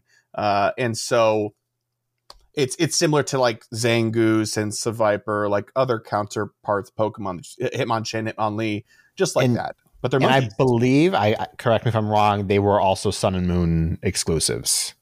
Uh, that sounds about right. I mean, Zangoose and uh, Seviper were, you know, Hitmonlee and Hitmonchan were. I think they have one of those in just about every single generation. So Yeah. that doesn't surprise me. So Oranguru is from Moon and Passimian is from Sun. Yep. Yep. It's interesting because if you look at them, you could probably see like an argument for one evolving into the other, which is kind of strange. Uh, but it's just because they're both monkeys, you know. Um, but yeah, enjoy Oranguru, and uh, Passimian is on the horizon. But that's it for Pokelore. We hope that you're enjoying your orangutans from this past week. Uh, now we're on to the Pokepoll. Last week's Pokepoll was we're a rather positive bunch, but let's shake it up this week. What would the worst event ever in Pokemon Go be like, in your opinion? Bonus points if you model it after an existing event structure. I gotta say, this might be one of my favorite questions we've ever asked. Um, I pulled a lot of these answers from our patron Discord, uh, but I would encourage you, if you have time, because I couldn't bring all of the answers in, go look at our Twitter post. Those answers are also fantastic. Big fan. First response is from Toby Wan Kenobi. It's a great name. Amazing name. Loved all the gatekeeping episodes in this episode that would make events just straight awful. I would create a Halloween event, except all the thrown Pokeballs would go straight through ghost Pokemon, including dual type Pokemon. Since they're an incorporeal and can't be touched, the only way to land a ball would be if the ghost Pokemon happened to be moving or dodging, thinking Gastly going, doing its side to side swoop, or attacking the trainer. Even if you landed a throw, there would be no guarantee of catch, normal odds depending on a type of ball and raspberry. It would be hilarious if Niantic did not tell players about this mechanic and we just kept throwing balls and seeing them fall through the Pokemon. I would lose it.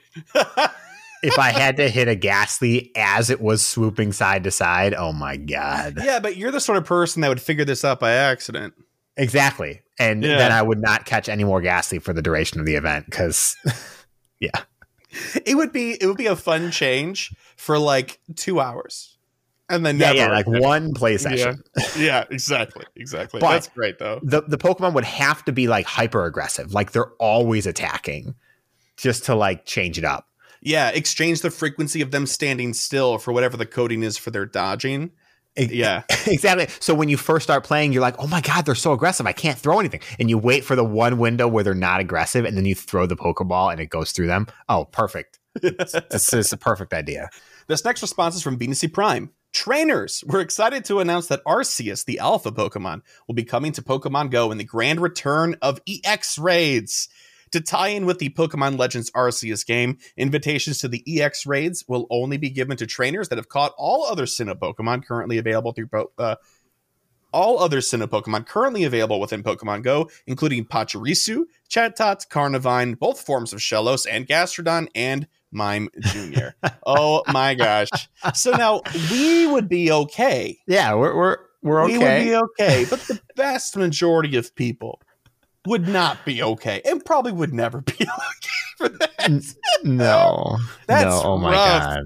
I love I love it that it's like we look at that and like, oh, that's difficult. That's interesting. But we both are like, gosh, everybody would hate that. it's a cool idea though, but but truly terrifying, which is what we're going for. So Yeah, think- absolutely, fingers crossed. absolutely. we see nothing that resembles that ever in reality. Next one is from Zizzy B. They said, We heard you like Mudkip. So here's Mudkip in a dozen different hats, all appearing at the same time. None of them can evolve, and they are the only thing spawning for eight hours. Also, they only give one candy each. I was about to say because there is some some benefit here with XL candies and candies. Got to be careful. Don't want No to give XL candy allowed. no value. No value.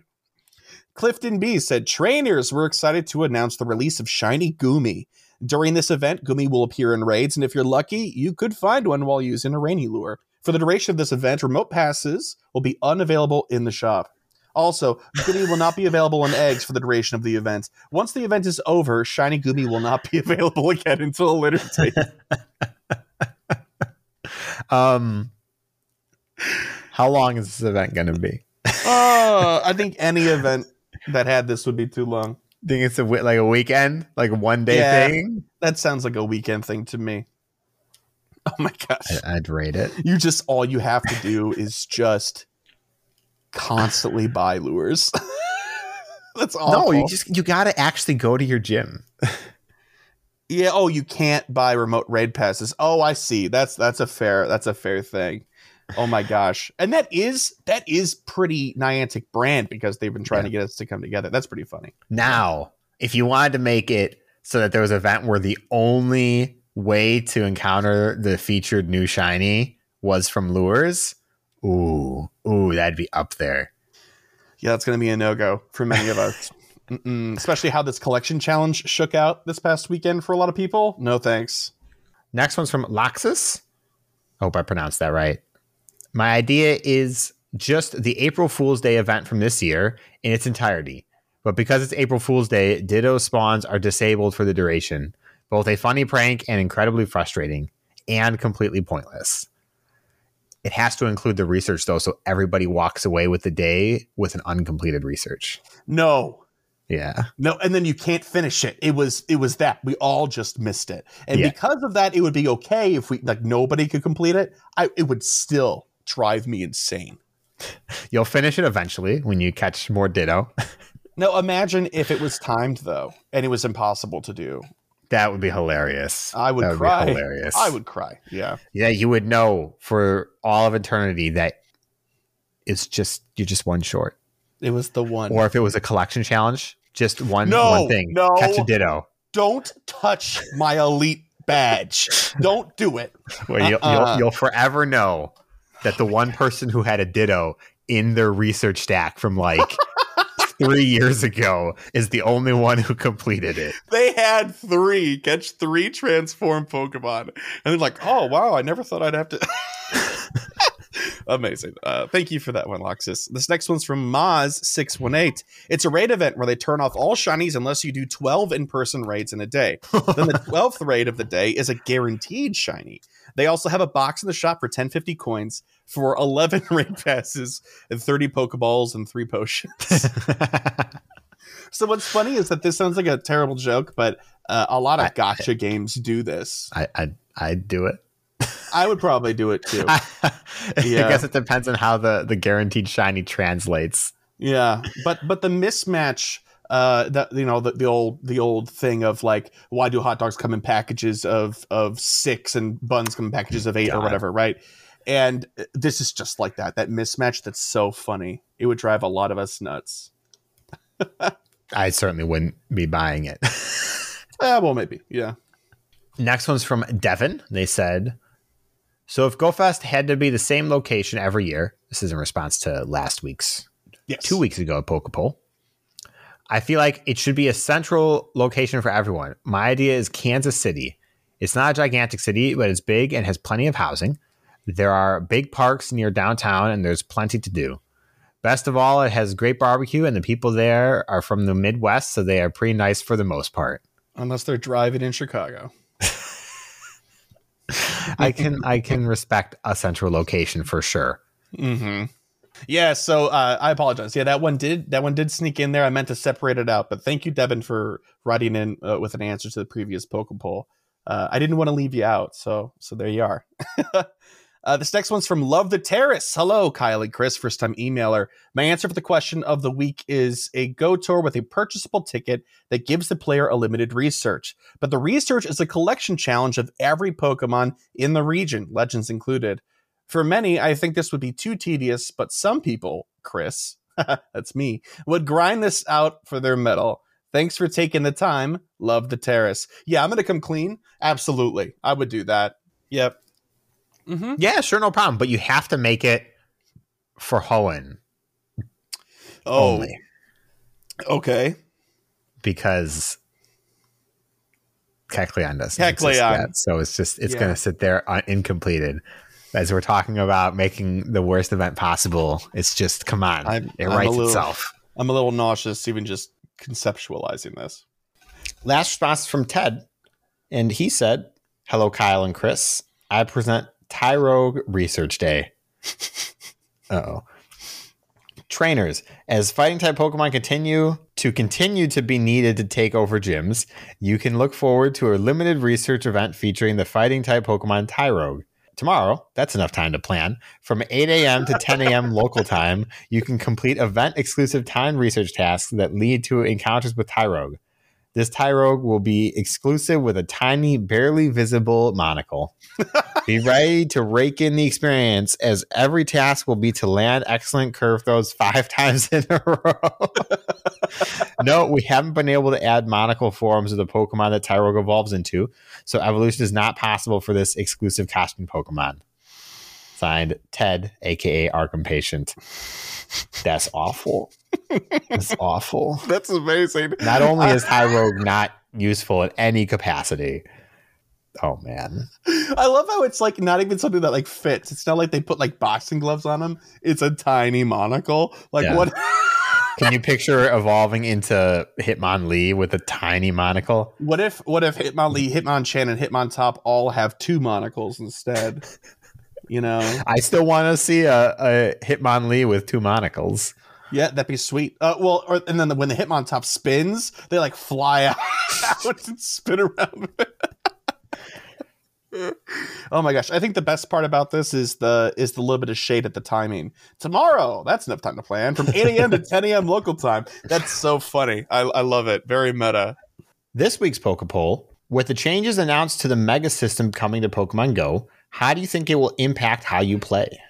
if at all, I suppose. Now, here for me, I don't know if it's because of the changes itself being a amazing improvement necessarily, but I will try and actively take more part in the Mega System just in general because I don't take part at all right now. I've a Mega evolved three Pokemon, literally. And one of them was this weekend.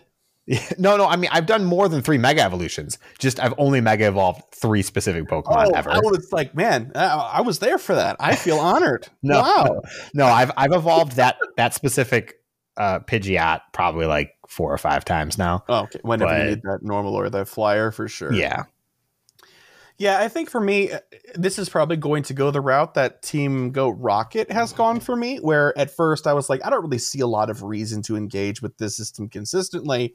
But with these changes, it really looks more fleshed out and like I have more um, agency over Mega megaing with a Pokemon. Like being able to improve my experience with the system on like a, a fundamental like currency level with the mega um, energy and all that sort of stuff like every it makes much more sense to me. Before it seemed segmented it was like a, i could take it or leave it. This really doesn't make or break anything for me. We're going to take down this raid boss anyway. It does mm-hmm. not really matter. And by the time i think about things or remember them like oh i should mega for this same type catch candy or whatever it was like it's always like halfway through the event or towards the end of the event. I'm like oh why do i even bother at this point in time? This is the sort of thing that I can sit down and do and think about and plan ahead for the event in a way that's tangible, Yeah. you know, because like it's just something else to work on with your buddy too, potentially, if you have a buddy that can mega evolve. It's just better. so much better. It just My feels yes. like it just feels like there's value. Mhm. Like it actually feels like there's value to taking part in the system. Whereas the most value I personally felt out of the old slash current system was the plus one candy. Yeah. So uh, I suppose both of our answers are yes, although I'm much more confident that I'm going to be engaging with it consistently than I think Kyle is. You're going to give it a try for sure, but Yeah, uh, are yeah. you I mean, if I or I I think the real deciding factor for me is going to be how difficult the mega raids actually turn out to be. Yeah, I hope we can solo them, man. I'm telling you. Or do I mean, I don't see that happening, but I want them to be a very straightforward or simple duo. yeah, that'd be great. That'd be great. But anyway, dear listener, if you have an answer to this week's question, which was again, with the changes announced to the Mega System coming to Pokemon Go, how do you think it will impact how you play? You can answer the question we post it on social media. That's just pretty much Twitter at GoCast Podcast. If you're a patron of ours, we have a Pokepoll channel that you can answer the question when it's posted. Uh, more about Patreon and patronage at the end of the show. But if you want to send us an email the old fashioned way, you can do that as well to mail at gocastpodcast.com. But don't forget, you can also leave us a voicemail to 262 586 17. And boy, howdy, do we have some emails and voicemails for you this week. But first and foremost, we're going to toss it on over to Fish. DPhiE is off this week. Fish is going to be doing a special episode with a special guest, and they're going to be covering the deep dive, and they're going to be covering a deep dive into Firefly Cup and much, much more. Over to you.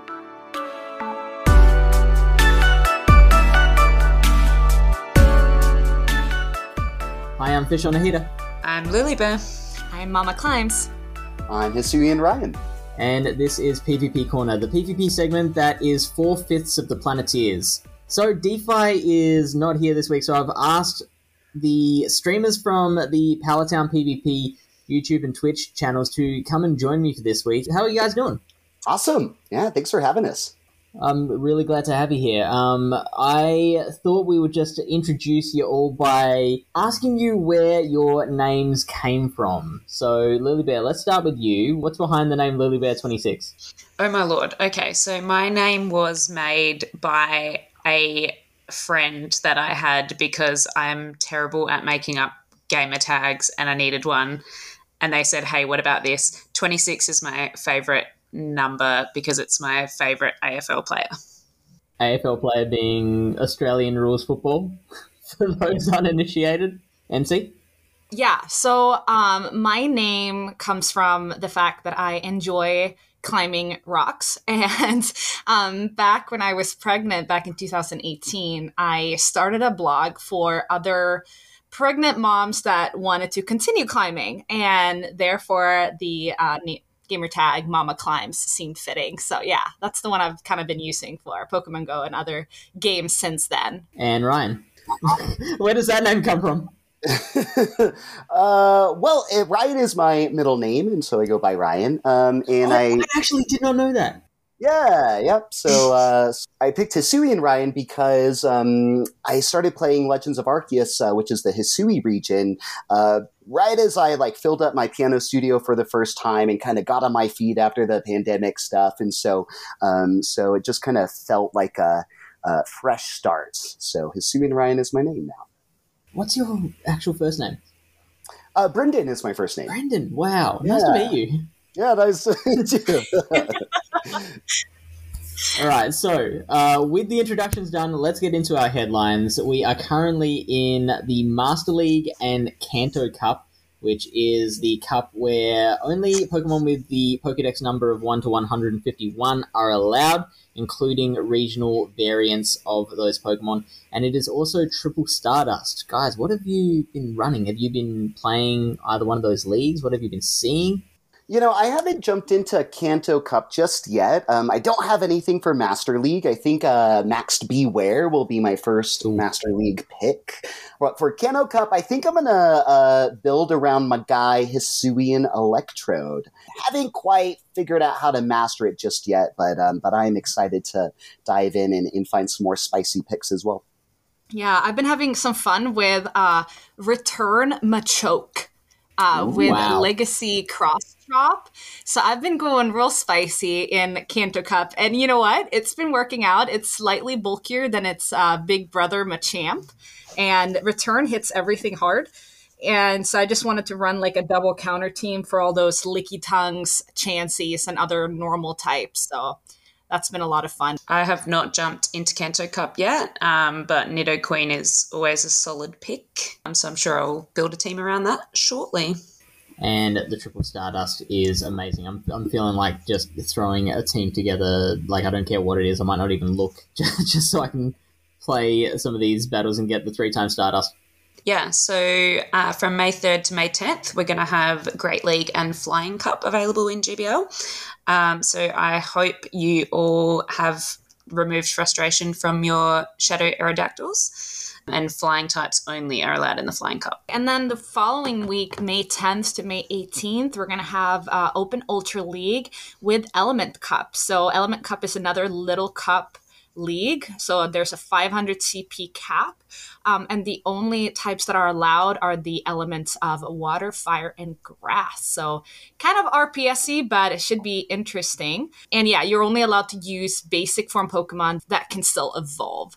I believe Seel with Ice Shard is a pretty good safe swap because um, it can still hit those grass types pretty pretty well. Um, quick attack Vulpix I think is pretty pretty safe too. But yeah, it should be an interesting cup for sure. I'll definitely be using the uh, starter team. Yes, oh, I love that. I imagine my Ducklett will make an appearance. It's just yes. too cute to not use. Right, and that's another one that does well against, you know, it's a water type that does well against grass type. I so. love that brave bird.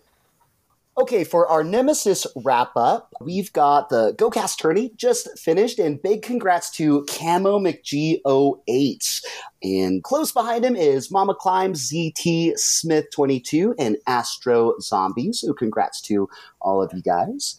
Um, how, how did you guys do in Nemesis Cup? Uh, for me, this has actually been my fourth Silph meta uh, ever, and it's it's just something to hit right. I'm really loving this meta. Um, I'm doing really well. It's the the first time I've gotten gone positive in uh, a couple of, of tournaments here. Oh, congrats. Um, yeah, I appreciate it. Um, Dedenne has been my MVP and uh, Zweilous as well. That um, Dragon Breath on Lee just really starts starts chunking health pretty fast, and so that's been really fun. Uh, how's that been going for you guys? So up and down for me. I have either swept a team or been swept by a team. There's been no in between. Uh, different points in the month, I've had to deal with like insufferable lag. Um, and other times the game has been working fine and I've just played terribly. I had two of my best results in tournaments this month and also two of my almost worst. Um, but my uh, Lucario and Raichu were really clutch. Ooh, Raichu, cool. I know you were using the Lucario. I haven't seen you using the Raichu very much. I haven't used it very much, but when I have used it, the wild charge is just annihilating everything. yeah. Um, I really enjoyed Nemesis. I was having a hard time in the beginning building for it with the kind of slot uh, type of cup it was. Uh, I was in most of the tournaments. I was using Mawile, which is my favorite Pokemon of all time. so I was very happy, and I got to use her a lot actually. Uh, and then in the GoCast tourney, I did, ended up using a completely different team, um, which uh, worked out fairly well. So yeah, it was a fun month. Uh, except that I ended up ranking a three one, but that's okay. We live and we learn. um, and we always like to feature one particular team from the GoCast tournament to just uh, break it down and kind of. Uh, analyze where the wins might be coming from, and this time because DPhiE is not here, we thought we would we would take her team apart uh, where she doesn't have the right of reply. so for this tournament, she used a Chesnaught, a Gourgeist, a Alolan Grimer, Lapras, Kingdra, and Victini. Of those, I think the Gourgeist is the only one you could probably call common. Um, Victini, I did see a few of, and it was pretty difficult to deal with with the combination of confusion damage and that incredibly high damage V create. Yeah, so Victini, um, I faced Dino from the BTW podcast, uh, and he just absolutely destroyed with with that. Um, I actually didn't know its moves, and that match, uh, you know, the nice thing about losses is, uh, you know, you lose and you learn, and so now I know Victini's counts because uh, because I got destroyed by one this this uh, month.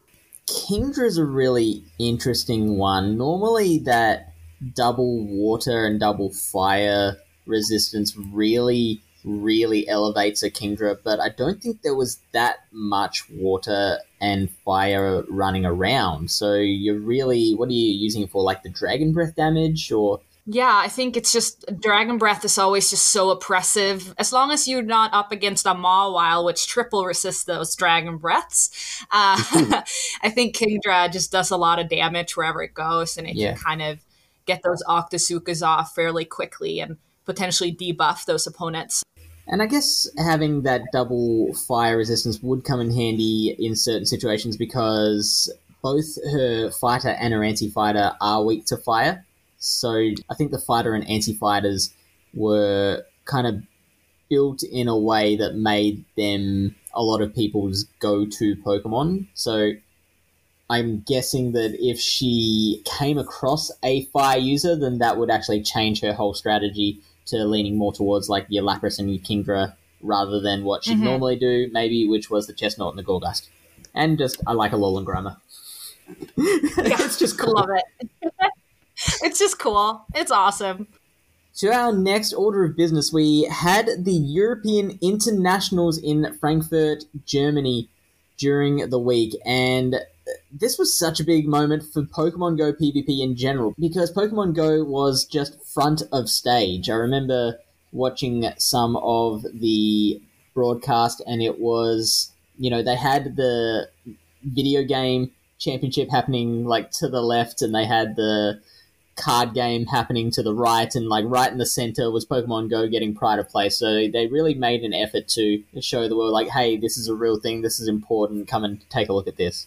It was incredible. I was uh, able to to watch some of it live. Um, I was at work and kind of between, you know, the little breaks that you get at work. I was on my phone, just like looking intensely at my phone screen at these amazing battlers, and just the level of production of this event was just incredible. It was cool to see Pokemon Go PvP seen the way it should be seen in person and just the live audience gasping at the cool catches that some of these players were able to pull off. It was it was actually incredible. Um, at one point, I believe people who watch this live will know what I'm referring to. But at one point, uh, I believe it was Inadequence made this incredible catch on his Pelipper, and I believe like the crowd went crazy, stood up, and I stood up in my workroom, and my coworkers were like, "What are you? What is going on?"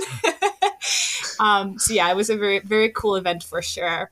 The casters did an amazing job. So that was Caleb Peng, Zionic, Speediest Chief, and Tuo Butters. They were just so professional and they were so knowledgeable, but also did a really great job of balancing their uh, very high knowledge with a uh, kind of beginner's vernacular when they were talking about all the stuff happening on screen. I, th- I thought that obviously I'm, I'm not a, newbie anymore, so I can't speak for them, but I felt like they spoke in a way that I think a new person would, would really understand. And um, the format of this whole championship was they started out with a group stage with 94 battlers. They were divided into four groups, and then each group would then divided into a winners and a losers bracket. So this was a double elimination bracket where you had to lose twice to get kicked out of the entire tournament. So the winner of this entire thing was Iris, and then Freka came in second place, Dancing Robin third, and then we had Poke Squark in fourth and it was also cool because um, we had someone who uh, had recently joined the Pallet Town PvP Discord server who is in the same Silph faction as Aeris. So uh, she was like updating us on like my my teammate's almost there.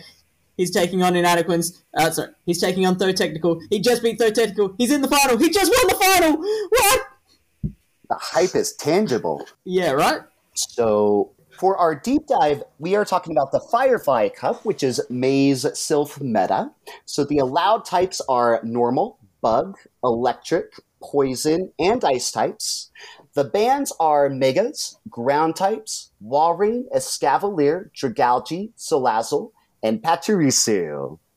And I'm really excited about this cup. I think the typings are a really interesting mix. I see on PvPoke that the top 10 here is Magnezone, Wormadam Trash, Forretress, Vigoroth, Toxicroak, Alolan Graveler, Luxray, Chansey, Shadow Beedrill, and Obstagoon. So a lot of sort of you know, neutral matchups. Uh, some obviously can uh, have moves that are super effective against one another. But yeah, this should be very interesting for sure. Okay, yeah, so there's some interesting roles in Firefly Cup um, being that all the main types are neutral to each other, um, except for the fact that bug resists poison. Um, so subtyping will be really important in the Pokemon that we pick for this cup. Steel is a really interesting type in this meta. It either resists or is super effective against all the other types except for electric. So we do see that Magnezone at the top of the rankings here. Um, for other roles, we've got the counter users and the anti counter users, which should sound familiar because we had that in Nemesis as well, um, which I'm actually glad for because uh, we can take our knowledge from Nemesis and use that familiarity to work in Firefly Cup, but all the typings are very, very different. And so um, I like that we have some consistency in the play, and yet we have to wrap our, our minds around the uh, different typings here. Electric type, which I'm really excited about. It's my favorite type of Pokemon. Electric has no hard counters. We've got that ground type band. Um, I, so I think Wild Charge is a move that a lot of the top electric types at the top of the rankings have. Managing those Wild Charge plays is really important, though, because of that self debuff if you're using Wild Charge. Um, and if you're on the other end of the Wild Charge, it hits so hard, even if it's resisted. So, so that's going to be really important, I think. Yeah, absolutely. I'm also really excited about the electric role in this cup. Um, having run uh, the Raichus in the last two cups and then Raikou in Luna Cup. I am very well versed in the Wild Charge and seeing guys like Luxray, Magnezone, Galvantula, Zebstrika, which is one of my yes. favorites, um, the Chews, uh, Electrode, and Raikou all in the top me- of the meta is really, really exciting. So we've started talking about some picks that you like. Do you want to talk a little bit more about some of these picks you're looking at? Yeah, absolutely. So it's a really good meta for Vigoroth. Um, we've also got Toxicroak, Heracross, and Obstagoon in the top. So they basically have so much play against so much of the rest of the meta, and they all kind of do different things. Like Toxicroak resists the Vigoroth counters. Uh, Obstagoon will resist like a Wormadam's Confusion.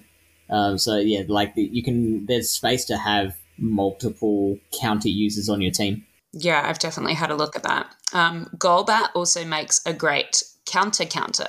So for those that are thinking about running the double counter, um, Golbat is a great pick for that.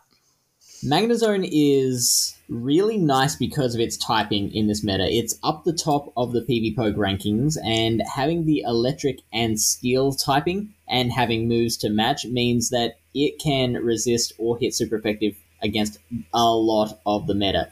It can take out the counter users as well if it lands a well timed wild charge, but because it's so glassy, it does also have a lot of potential to be farmed down by a counter user, which they can then use against you later in the battle. Like, for example, a Vigoroth counter does 9% damage every time. Every time a Vigoroth punches a Magnezone in the face, it takes 9% of its HP. And that just Mud Bomb from Toxicroak, forget about it. Like, double weak to it. It'll just, it'll take out like three Magnezone at once. Yeah, so we're seeing lots of electrics in the top 20 on PvPoke and also lots of bug and ice. Um, so Pokemon that have fire moves or ground moves are going to be really, really important. Um, so Pokemon like Toxicroak, Forretress, Electivire, Roserade, and I am in particular looking at Litleo, which could, could be a really good pick. Or Zebstrika with the Flame Charge. Yes, true. So I think a Alolan Graveler has a lot of play. It was sort of the first thing that came to mind when I saw the meta. It resists normal, it resists electric, it resists poison, which are three of the typings allowed, and then it can throw rocks at bug and ice, which are the other two typings. It's number three as a lead and a switch, but be aware it's a bad closer. Without shields, Alolan Graveler is going to have a bad time if you can give it shield advantage and energy advantage, it's really dangerous. It's going to win almost every matchup. You know, a lot of Pokemon do, uh, you know, when they're attack weighted and have that advantage, but a Alolan Graveler on Switch can be very deadly. It's going to want to watch out for the counter users. Bewear in particular is a threat. And the other normal types like uh, Lickitung and Snorlax, course, grass, you know, if it even smells a flower, it's going to fall over. So watch out for grass. Speaking of Bewear, that's um, one of the picks that I'm looking at in particular. Um, it has key wins against Vigoroth, Forretress, Alolan Graveler, Obstagoon, Litleo, Alolan Sandslash, and Magnezone. So some of the biggest picks there. We could take a little peek at some of the potential cores for this Firefly meta. I'm sure as the meta solidifies, there will be more more cores that surfaces. But one, uh, some of the ones that I've seen so far is the um, Alolan Graveler Heracross core. They kind of cover each other's weaknesses pretty well. Heracross is very, very weak to flying, whereas Agrav um, resists flying moves and can hit super effective with those Volt switches and rock moves. Uh, another thing you could pair with Heracross would be Lickitung. Again, Lickitung is afraid of those counter users, even though it is a bulk monster, whereas Heracross with that bug typing does resist those counters. Another core that could be interesting could be Toxicroak, which beats a lot of the top meta, but it is does not like Confusion users. And the two main Confusion users that are highest ranked on PvPoke is Wormadam and Oranguru, the new Sage orangutan Pokemon that was recently released. And Litleo actually does pretty well against both Wormadam and Oranguru because Litleo has that Fire Fang, which Wormadam Trash does not appreciate, and it can also hit that Oranguru with the Crunch. Uh, another one that you could pair Toxicroak, which is Raikou. Again, Toxicroak is a fighter, does not appreciate those flyers. Raikou, um, can hit hard with those wild charges. Lastly, we have Alolan Graveler and Wormadam Trash. Again, Alolan Graveler does not like counter users. Wormadam Trash can do pretty well against most of the counter users, maybe except Obstagoon. One more core I really like, just to give Alolan Graveler some more love, uh, is a Galvantula lead with uh, Alolan Graveler switch. And I like the Galv lead because if you look at its threats, not a lot of them are in the top rankings for leads. Um, a lot of them are in like the 30s. Um, it will have to watch out for like Wormadam, Bewear, Vigoroth, maybe Beedrill. But when you pair uh, Galvantula and Agrav together, you actually get an A on PvPoke in both coverage and safety. If you turn off baits, you still get B in coverage. So looks like that might be a really strong parry. I'm actually probably looking more at a Alolan Golem than a Alolan Graveler because I like the coverage a little bit better. A Alolan Golem has access to Wild Charge, where a Alolan Graveler has to rely on all rock moves in Stone Edge and Rock Blast. And because Toxicroak is going to be so popular, um, I think a Wild Charge is going to be necessary there. And there's a, a, couple of other things that can resist rock, like his steals and stuff. So, yeah, even though on PvPoke, Alolan Graveler is ranked higher, it gets a few more key wins. I prefer the coverage of Golem. So that was kind of a mishmash of, of bits and pieces to help you get started on your Firefly Cup. I will be doing a full, complete breakdown with Lyle Jeffs the third on the Pallet Town Twitch and YouTube channels on Tuesday night US time. In the meantime, we're going to move along to the shameless plugs. We've already talked about the Firefly Cup breakdown. Make sure to check that out. We've also got, um, I mentioned last week we had a special cup happening in the Pallet Town Discord server. It is called the Crime Cup. Yes. I'm so excited about this. Yeah, so the Crime Cup, created by one of our Pallet Town citizens, Dark Eyes, is a really, really cool meta. I've never quite seen anything like this before. So the types allowed is fighting, steel, poison, ground, and dark. So you pick six as per usual, but then before the tournament starts, there's going to be a random generator that picks one of these six teammates to be your criminal. And you have no say in this. It's just a random pick from one of these six. In the in the beginning of each matchup, uh, in each round, your opponent gets to guess which one of your Pokemon is the criminal. Now, a little caveat is that this criminal has to be brought to every battle, every one of those three battles against your opponent. but the opponent guesses which one it could be before the battles commence. And if they get it right, they get to ban another one of those six Pokemon that you cannot bring into those matchups. So good job, Dark Ice, on creating something special like this. And again, if you want to participate in that, uh, the link to the Pallet Town Discord server is also in the show notes under Morefish. We've also got the Gym Breakers World Cup semi final happening on. I believe the 1st of May, but during our recording, I have seen a message on Discord suggesting it might be the 30th of April now. So I've got to check that up. So maybe come to the channel both days, see if we're streaming. And uh, we've also got The Ring, which is our King of the Hill style format. Hisuian Ryan, you are the current champion of The Ring, and you're looking to defend your title against five new challenges. I am. I'm really excited. I'm really excited. I'm uh, expecting some really tough battles. Uh, but I'm studying this Firefly meta real hard to prepare. So looking forward to jumping in the ring. And that is happening on the 7th of May US time. That's all our plugs. If you have any questions or suggestions for myself or DPhiE when she's back, or uh, want to get in touch with any of these fine streamers that you've heard here today, you can direct your feedback to pvpcorner at gocastpodcast.com. In the show description, you can click on More Fish or More DPhiE to take you to other projects and ways to contact us. And we will see you next week. Bye. Bye. Bye.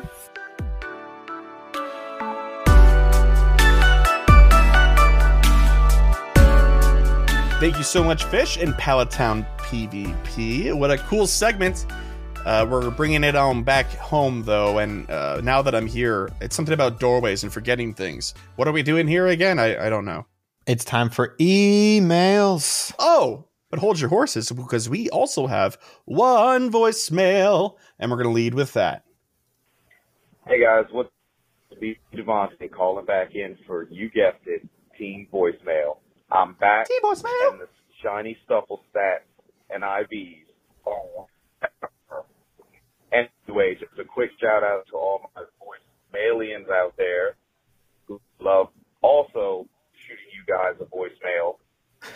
So I had a quick question for you guys. Imagine this. Niantic releases a news update and Chris so beautifully reads it out over the Aw. pod as he always does and gets everybody hyped. They I'm say blushing. that they're revamping the raid system and making it a little bit harder and a little bit more strategic, but on the offset, everything at the end of the raid is a automatic 100% catch. You beat the raid, you get the master ball, little instead of the premium balls, you get a master ball and automatic catch. You know, shiny rates are still the same. They don't really change that, but you don't have to sit there and waste God knows however long trying to catch something and the, the catch chances for legendaries are ridiculous and it's frustrating and time consuming. So what do you guys think about that? As always, shiny side up, shiny vibes up. And because it's the new hip trend, sorry for the long voicemail. Y'all take care. Bye. All right. Thank you so much, Devonte. So, Kyle, what do you think? I'm going to toss this one over to you first. Um, So, guaran- guaranteed catch, right? Because catching legendaries is a big, big bummer sometimes. I don't want to see a guaranteed catch from a raid. Okay, now why do you feel that way? It doesn't feel right. And I don't I'm all for making it easier, but the Pokemon needs to have a chance to to break out. Mm-hmm. Specifically legendary tier. Cuz like the the way the catch formula works, even changing the legendaries from their 2% chance to like a 5 drastically increases your chance to catch it. It that's 250%. Yeah, and More. you know, you go from like if you grub it with an excellent, well, you can't grub it, but if you golden razz with an excellent curve on a five percent chance, you're already at like an eighty nine percent chance to catch it. So I, I want there to have to be at least some work done. You can't just flick the Pokeball at the screen and catch it. But I do understand if you put in more effort into the raid, you don't want to have to put an effort to the catch. I can I can relate to that. I think that there should be maybe a change because I completely agree with you, Kyle. And uh, you're you're finished, right? I don't want to just Yeah. cut you off. Okay, because as I was listening to you talk, you were hitting on a couple of things that I was feeling, but I couldn't like vocalize. Specifically, when you led with, it just doesn't feel right. Because that was also my my first gut feeling. I was like, I don't know, like that would be awesome, but it just would feel so cheap.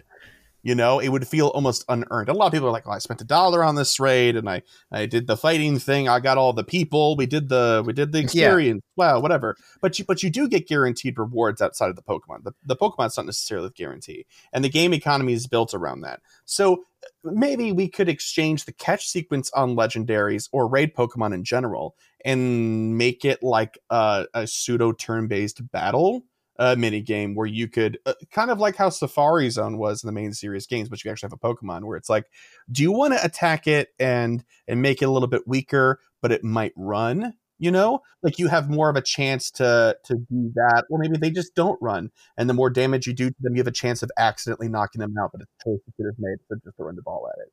There's some reason I don't know, like to maybe some uh, some sort of other benefit. You get a candy bonus the more health it has when you catch it. Like I don't know, but if that's the case and it's always caught, don't give us premier balls.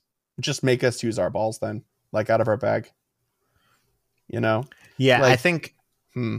one part of that like argument you already paid for your pass and stuff. Catching a Pokemon in Go is the game. It's it's the gameplay. So you're paying the dollar to play that part of the game, not to skip anything. right.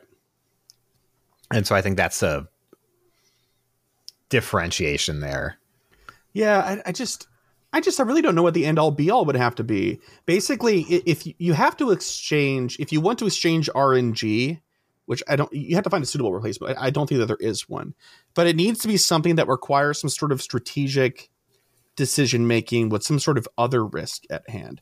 Either it costs items or something to lower it to a point where you can actually catch it reasonably instead of throwing 200 ultra balls at it and 500 raspberries or something you know, like the, the chance would have to be a lot lower and it could break out, but maybe not run. I don't know. Uh, I, I don't know where to displace the risk for the value formula. I'm not sure. It's a difficult yeah, question. I think I think it there is a point. It's just it's a delicate one in that example for sure. But also something really quick, and I know we're, we're belaboring this, but people don't want to acknowledge the fact that frustration is a core element of these sorts of games. I mean, if it, if you weren't frustrated about something, that would mean that a you're not really working for it, and, and b it really wasn't worth getting in the first place. You know what I mean? If there's no risk to not get it, then what makes it so special, sort of thing. I don't know. Very difficult question, but thank you very much for that voicemail. We appreciate it. So the first email is from George. And They said, I've been trying to get to the bottom of this curious question, and I figured Chris and Kyle would be able to help.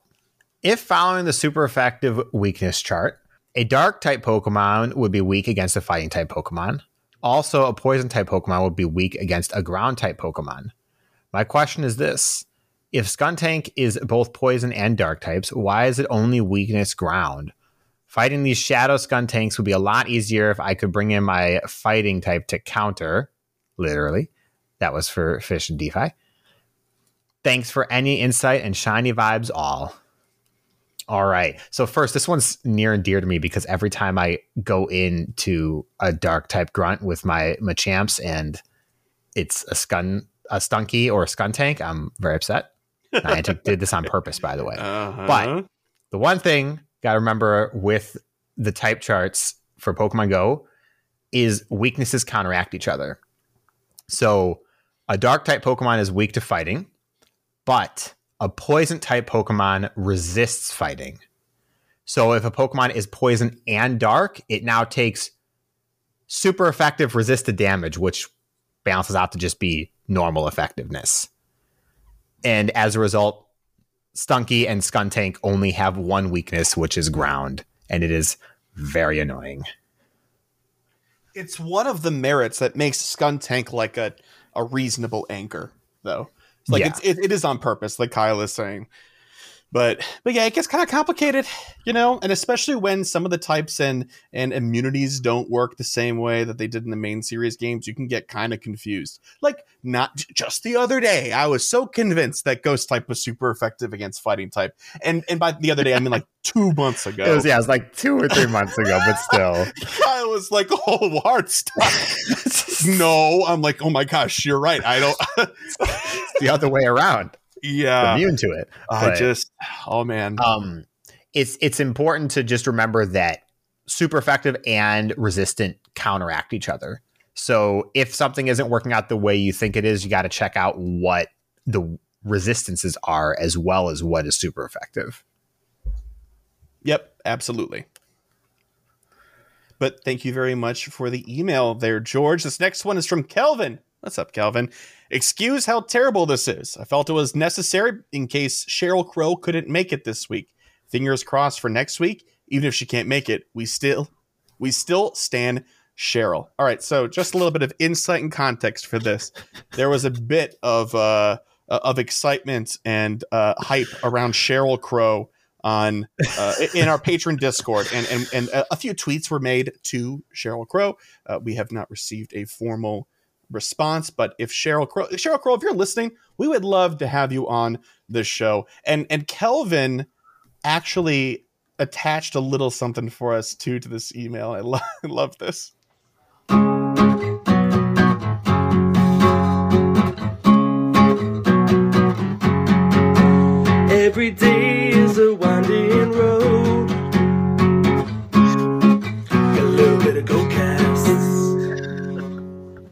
I love it. I love it. It's like the abstract of a beautiful scientific paper. Like I, I can extrapolate the rest of that song out in my brain, and I love every second of it. Kelvin, thank you very much. But that's not it. There's of course a, a- an email still. The rest of it. Anyway, hey guys, on the scale of shiny Gengar to shiny Salazzle, how are we doing? Shiny Salazzle is pretty fantastic. So, Yeah, um, shiny Gengar is not unfortunately. probably like uh, probably like a like an uninspired green shiny right now. I can't think of one off the top of my head. No, Meryl's a good green shiny. Uh, tr- no, Treecko's blue. Um, Chansey. yeah, let's go with Chansey. just just good enough that it's at least different, but like not very good. Okay. Just just kind of okay. hey, I can appreciate that. I'm feeling a little bit like a shiny Taillow. Like it's definitely like an improvement because Okay. green Yeah. is much better than navy, but it's still green. Uh, I managed to hatch a shiny flower crown Happiny this week, but hot take, I don't care for flower Hmm. Crowns. What I really want was an Igglybuff shiny for my shiny live decks, but alas, no. I know somebody who's got a bunch of those, and it's me, Kelvin. I hatched like four of them. What was that? That was uh, Johto Tour, right? I Yeah, hatched middle of the Johto tour. Just the only thing you hatched probably 200 eggs that day, and they were all shiny Igglybuff. It's like the only thing I, I hatched. So, so Kelvin, let's rectify this. We'll, we'll get a trade in sometime. Um, now, time for a couple of questions. The season of Alola only has one month left, and I don't think enough Pokemon have been released. If you have to pick five more Alola, if you have to pick five more Alolans, who would you pick to be introduced into Go?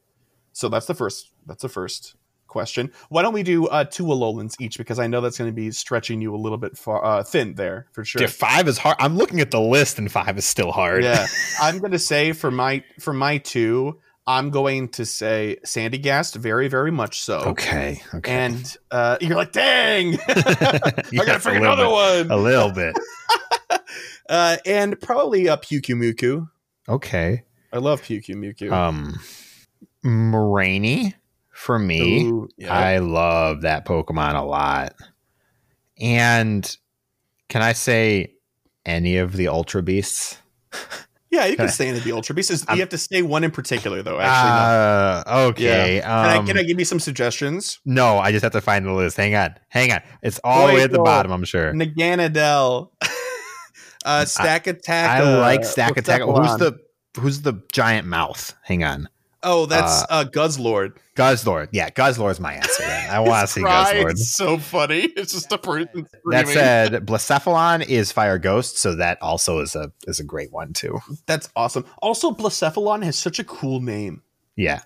That's a sweet name.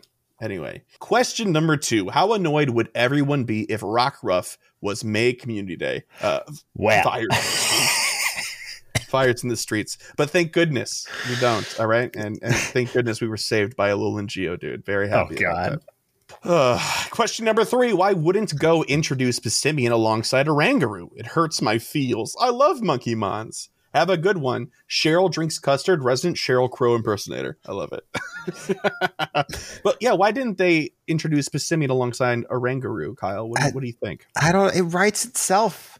They Zangoose, Viper, Passimian, Oranguru. They don't have like you know dexes that contrast each other, but just like the players know them as a pair, and it's very strange.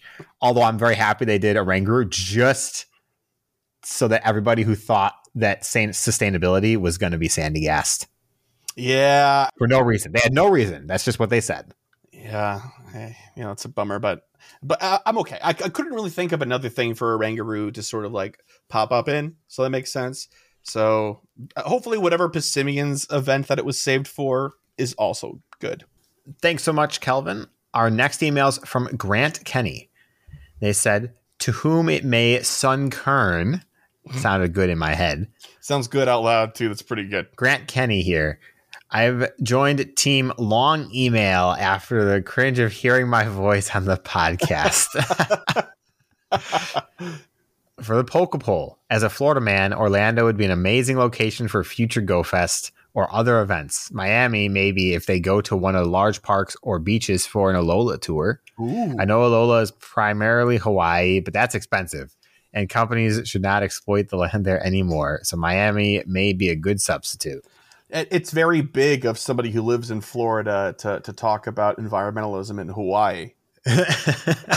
I'm just kidding. I'm just giving you garbage, but that's uh, I thought was too good to not to not share. Questions. As an increasingly dedicated player, I know all the top 100 PoGo tips and tricks like quick catch and basic grind techniques, but there are some trade secrets I would like to know more about. I have heard some grinders having two accounts. Could you comment on the ethics of that? Would be something very useful for this phantom spawning event so I can trade when I have no nearby friends. What are some little things that you think a soon level 40 player should know? What had the biggest change in your play? What do you think about hardcore grind techniques like sock walking and AR quick catch? I have not violated the TOS, by the way. Niantic spoofing is for the weak. All right, so we got a handful of questions here. First off, there's there's a couple of really easy answers, and there's a couple that are not so easy. One, having two accounts, it is strictly against TOS, and as for the ethics, it it's not great. it's not it's not a great a great bit. I think the trading advantage is is very large when you have two accounts or when you have two people who are very dedicated and live near each other. So I understand why someone would want to do it. But It's You- difficult to explain to somebody that uses two accounts why it's wrong. yeah, But if you say it's against TOS, that's usually good enough for most people. For Kyle and I, it's good enough.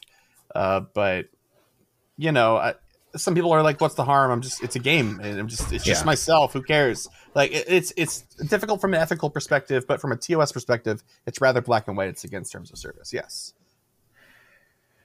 Uh, some little things for a soon to be level 40 player. Learn to love Candy XL and the grind for it because that's what's ahead of you. Yeah. Stop looking at a Pokemon as the candy from the catch and start looking at it as the potential chance for an XL candy. So suddenly you might have a reason to catch that Jigglypuff that spawned outside, aside from the fact that it could be shiny. Now, to be honest with you, I think the biggest piece of advice that anybody can give anybody playing this game is just catch everything you see if you can. Because that's really the only way to accrue as much resources throughout your play of the game through your journey. You know, playing. So I, I don't know. I, I've I've heard other people say that, and I've done that because uh, I think Terry Wolf actually told me that because I was complaining to him about I never I never had enough Stardust. He's like, "Do you catch everything you see?" I'm like, "No." He's like, "Well." there you go. I'm like, that's not a good piece of advice, but I have since started doing it, and it's not a good piece of advice. But it, I do have more Stardust, so yeah, it's it's not the best advice, but it is advice. Like it is something you can do if you're looking to up your game. Mhm. And then hardcore grind techniques like sock walking or AR quick catch. Well, first off, AR quick catch is intense, and anybody who can reliably do it, hats off. It's an insane advantage though. If you can do it, you're catching twice as fast as someone who's who's quick catching, who's already five times faster than someone who's normal catching. right. That being said, at least learn how to quick catch. Yeah.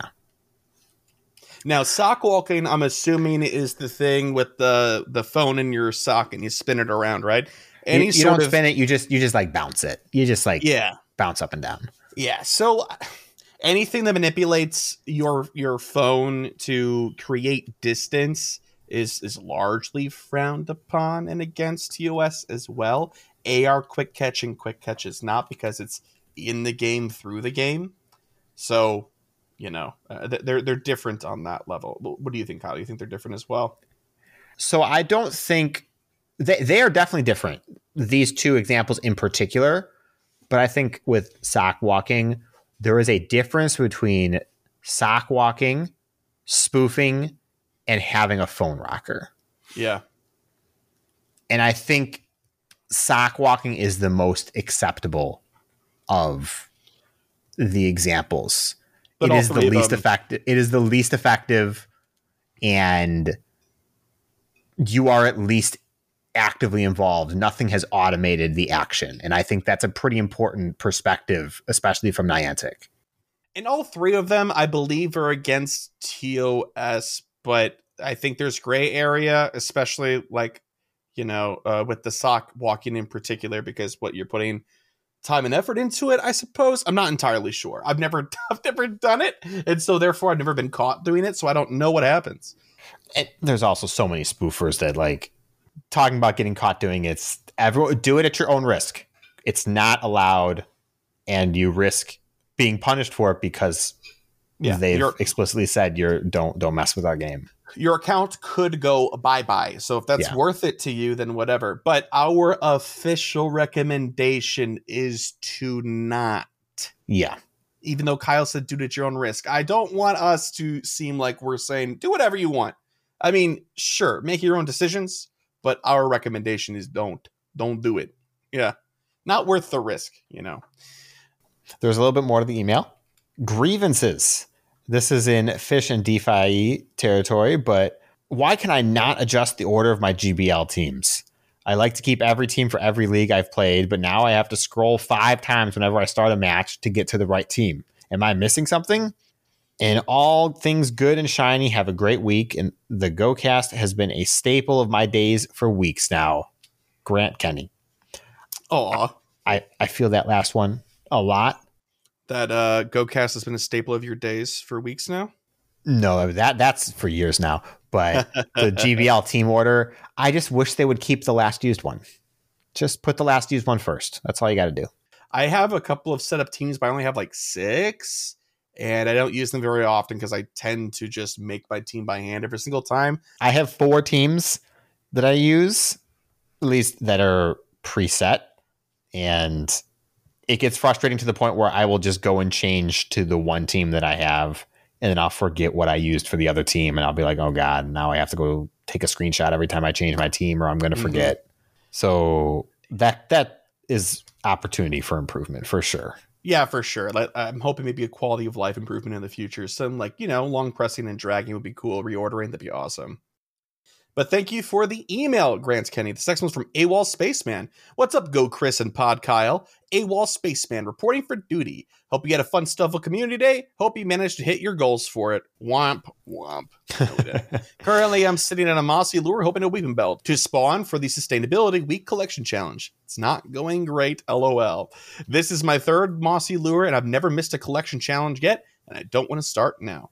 Actually, never mind. One just spawned. Called out Good News Gudra.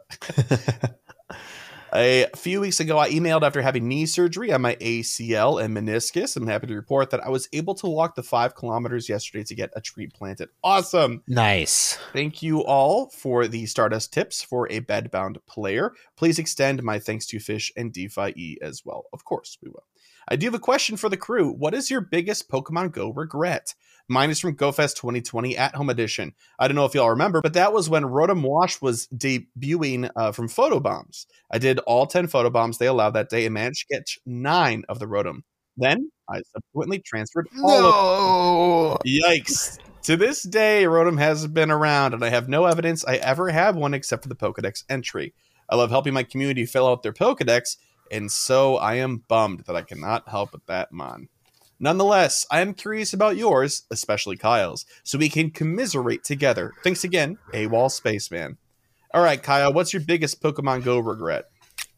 Mine is, hey, Kyle, I'm thinking about starting a Pokemon Go podcast. I'm just kidding. I'm totally joking. I actually, I got to think. I'm hoping you got one ready. Biggest regret. I've got an answer. It's not the greatest one, but not caring about experience after I hit 40 is probably my biggest regret, at least that I can think of without having to like dive real deep. Mm-hmm. I probably lost maybe probably between 10 and 20 million experience in the time between when I hit 40 and when Go Beyond came out. Wow. Yeah, there was probably like 10 best friends that I didn't lucky egg because I didn't care. And and then you know I didn't go as hard for experience based events for sure. So So back in the day, that's that's heartbreaking and relatable. By the way, I think we can all kind of see exactly where Yeah. you're coming from. Uh, but back in the day, you we didn't used to get IVs on the screen. There would be a series of phrases that kind of gave you an idea of a range of numbers where they, where they were. And when Pokemon Go first came out, there was no PvP. Rating was sort of non uh, like undefined or, or not even around at that point. And IVs were f- the furthest thing from my mind as a trainer. But every once in a while, uh, I sit up straight in my bed at 3:30 a.m. in a cold sweat, thinking about all the potential hundos and nundos that I've transferred over my time as a trainer by accident prior to caring, and I just shed a single tear in my solitary despair. That's that's also very relatable. Oh my gosh, dude. Like every once in a while, I'm like, oh, what if I could have had this meta Pokemon or that meta Pokemon and I just didn't even know it? You know, like, come on. Anyway, that that's that's what we have to give you, AWOL Spaceman. I hope that our uh discomfort and our sadness was delicious in some way. Thank you very much for that email. Next emails from Justice. They said, Hey, it's Justice from almost two years ago. I completely forgot about Pokemon Go ever since the last time I emailed you guys. But just recently, about a month ago, I got my closest friend into PoGo. I definitely need to catch up on some episodes. Anyway, your guys' podcast has only improved from the last time we talked. Keep up the good work, guys. Your long lost friend, Justice. Sent from my Rotom. I want a Rotom to send emails for me. Justice still has their Rotom. That's that's awesome. Sorry. Justice, hey, long time no email. It's great to hear from you. I hope everything is going well for you. It's cool to see you got some friends into playing Go. Uh, I'm guilty of doing the same thing. Um, those friends might hold it against you for the rest of their lives. Just a heads up. I'm just kidding. That's a joke. no, it's great to hear from you. And uh, boy, howdy, do you have quite a lot of episodes to go through if you're so inclined. If not, I won't be offended. Kyle, would you be offended? If No. they just maybe started from this one. Yeah, no, no. I You can start from like episode 100. That's a long time ago. Still, that's like over a year ago. Yeah, I know, but like I feel comfortable recommending at that point. two years ago. Yeah, not episode one. No, thank you. Please don't. Please No, don't. I, well, I I- won't go back and listen to episode one. It has historically the highest number of downloads because everybody wants to hear what it, we sounded like, and I wish they didn't. But anyway, thank you so much for the email, Justice. Great to hear from you, man. Uh, next up is from Mega Blade. Hi, GoCast. How are you? Other than your absolutely amazing. Oh, I mean, okay, Kyle. It was data mined that there is a new tier and egg texture for Mega Raids. What do you think of that 2022 Mega Mewtwo? It's it's a possibility now, Mega Blade. You know, it, we're we're eating our words to some degree. Here's my Pokepoll answer. Welcome to the Amazing Klefki event. Time? Well, forever. Bonuses: one candy for every Pokemon caught. Klefki spawn in the wild, except for the Arctic and Antarctic, where only legendary spawn every two seconds if you have Wi-Fi. Shiny rate one and two. Klefki and raids with a candy give amount of ten Pikachu candy.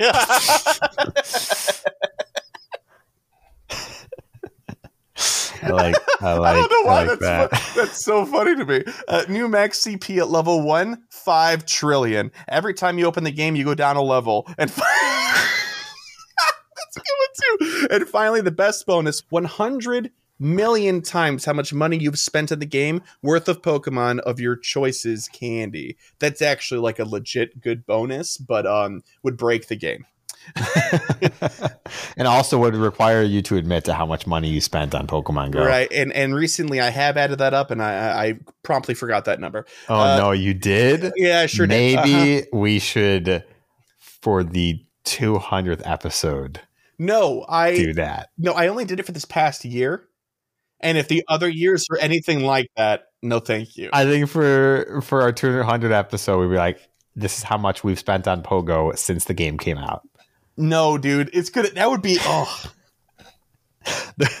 we got to do it now. I don't even want to know how much I've spent, and uh, I'm I'm scared, Kyle. I'm I know scared. it's, I it's, don't- oh, no, it's an I'm important. a, It's an important thing. I'm having a visceral reaction to this right now. No, thank you. anyway, Mega Blade ends the email with "Sorry for the long thingy with words and pictures." Email. Shiny vibes, Mewtwo hunters. Oh, and everyone else too. Klefki and raids, and it gives you ten Pikachu candies. It's so fun. I don't know why it's funny. So, Mega Mewtwo. We had there is five mega legendaries and one mega mythical. I believe this is off the top of my head, but I'm pretty sure that's correct. I guarantee. Sorry, do we count Omega? Uh, Primal Omega forms. forms. you think? Um, Uh, yeah, I guess you could. It's it's functionally the same mechanic. So that's six or seven if you count both Mewtwo forms and one mythical. I What's guarantee you? Mewtwo What is am I- last. What am I what am I missing here with the mythical? Who is that? Diancie. Oh, yeah, I would have never pulled that out of my brain. I only know it because it's so ridiculous that it's a thing. Yeah, yeah. I, I guarantee you Mewtwo's last. Uh, uh, yes, it's got to be, or or they're going to figure out a way for it to be uh, released several times. Yeah. And that said, our first mega legendaries, you heard it right here. You can come back to this episode when it happens. It's going to be Latios or Latias. 100%. Yeah, yeah. They're the I- most worthless of the of the mega legendaries. well, uh, And they will and but they will at least have a use like for existing because they're dragon type. if they're first, they will have use much longer than they would have otherwise, Yes. like at all. Ever. and it's not that they're useless; it's just that they're like Outclassed. they're, they they are eh, severely outclassed, sort of like Latios and Latias are in base form. So it sort of does make sense in track. But yeah, I think it would be a unique opportunity to introduce them first and alone to give them time in the spotlight for people to get used to it and stuff like that too. That actually, I think that'd be good design, Kyle. At I mean, that it's, point, it's the only thing they can do. it just makes the most sense. But hey. All right, that's the end of the email section and brings us to the end of the show as well. If you'd like to leave us an email like these fine folks did, you can by sending one to mail at gocastpodcast.com. We've also got a voicemail line that you can call and leave a, a voicemail to. That's 262 586 7717. You can also visit our website, gocastpodcast.com, for all things GoCast, including uh, that contact information again if you so choose. You can follow us on Twitter at GoCast Podcast. If you'd like to help support the show monetarily, uh, you can via Patreon. That's P A T R E O N dot com forward slash GoCast Podcast, where as little as $1 a month gets you our best perk, which is access to the patron exclusive Discord. But if you want to help support beyond that, you can. There are a couple of other choices. And speaking of those tiers, shout out to our Elite Trainer tier patrons for their generous support of our show and helping us keep the digital lights on. Shout out to Cyprian Bo, Daniel Zekwalker, Andrew, Lori, Michael, Ozzy, Ted, Tish, Ben, Marvin, and Mimi, Sforts, Hisuian Ryan, Thayer, Jason, Charles, and Modders. Thank you so very, very much for your generous support. You're the best. But if you don't want to, you know, help out monetarily, but you still want to support the show, or you have and you're looking for another way to help support the show and you haven't done this already, please consider leaving us a review. It's free for you and means the world to us. And we got a new five star review very recently from a CDN Packers fan. I hope they weren't too offended when we both said that we weren't into, uh, you know, sports that much, let alone the Packers in particular last episode. What an amazing show. If you play Pokemon Go, you need to listen to this podcast. The hosts are amazing and cover everything that is currently going on in the game. There is also a PvP segment that's quite informative and has actually inspired me to play more PvP than I normally would. Yes, Fish and DPhiE are magic like that. They're quite persuasive and uh, inspirational, motivational. Um, I love listening to their segment when we edit. It's great. But thank you so much for the kind, kind words. That's spectacular. All right, Mr. Kyle, it's the end of the show, and we have some goals to set, but we also need to review our goals from last week real quick. We both touched on our shiny goals for Stufful Community and how we did not get them back, uh, you know, early in the show. We had Ken and Adam on, but just to review, you and I both had a goal for 20 shiny Stufful, and how many did you actually walk away with, Kyle? 14. Ooh, mm, dang, dude. Didn't That's- quite make it. That's a bummer. Uh, for myself, I walked away with, I believe, 13, so it was it was worse for me, uh, but barely. I wanted to walk 25 kilometers this week. Uh, I did not get that. I was awfully close. It was like 24.2. I regret not checking the day before. Collection challenge finished that very much so. And 1.5 million, I did that. I had a couple of friendships this week as well. You wanted to get the collection challenge and 1.2 million experience in addition to your shiny goal. I did the collection challenge. I did not quite make the experience. I think I got about a million. Nice. That's so close. As I That's- mentioned earlier, didn't get to go and catch as much as I would have liked to on Stufful, but that's just how it goes. Yeah, absolutely. Uh, we'll have plenty of time on a, a Alolan Geodude day. It'll be a lot of fun. We're going to be in a, a great venue, so it'll be awesome. Uh, so that was two out of four for me and one out of three for you. I win for whatever that's worth. Yes, you do. I guess what like I say, whatever that's worth. Anyway, Mr. Kyle, let's set some new goals really quick, and then we're gonna get out of here. So, what's happening this week? All right. Gonna finish my silent schemes research Okay, because that breaks my heart. I'd rather not get to Latias, but you know, I have two. It's disgusting. I'm I'm upset with myself. Four rocket leaders. okay, I'm slowly working on it. I'm at 30 out of 50 right now. Hmm. I guess I'll at least make sure to raid Mega Kangaskhan and get that entry. just the gotta start- one. Well, I just want to make sure I have the entry for it. So what that amounts to doing like three for the first time or something like that, depending on how like good that. you do in the raid. And do the special research. I'm sure the special research will be easy. So Absolutely.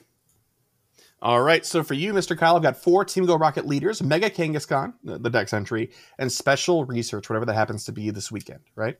yep. Spectacular. For me, I want to hit 25 kilometers walk this week. I really got it. I was so close. I'm just I'm just so sad I didn't push it. Mega Raid Day. I want to do uh, you know whatever it takes to participate in that. So Mega Kangaskhan essentially myself as well. Also the special research, but I'm also looking to hatch another 50 eggs this week. Now that these seven kilometers are now back to normal. Not that I was really hatching them to begin with, I suppose. I hatched an Axew out of a 10k today, so I'm I'm still riding that high. You know, Uh, I need more. I need more. All right. Well, that's it for us. Thanks so much, everybody, for hanging out for this incredibly long episode. And thank you again to Ken and Adam, even though they aren't here. Hopefully, they can hear this at some point in time. Thank you for joining us. It was an absolute pleasure. Uh, and we'll see you guys next week for episode 190. Oh, we're in the we're in the home stretch there, Kyle. We are. Oh boy. All right. So see you next week. Bye bye. Bye.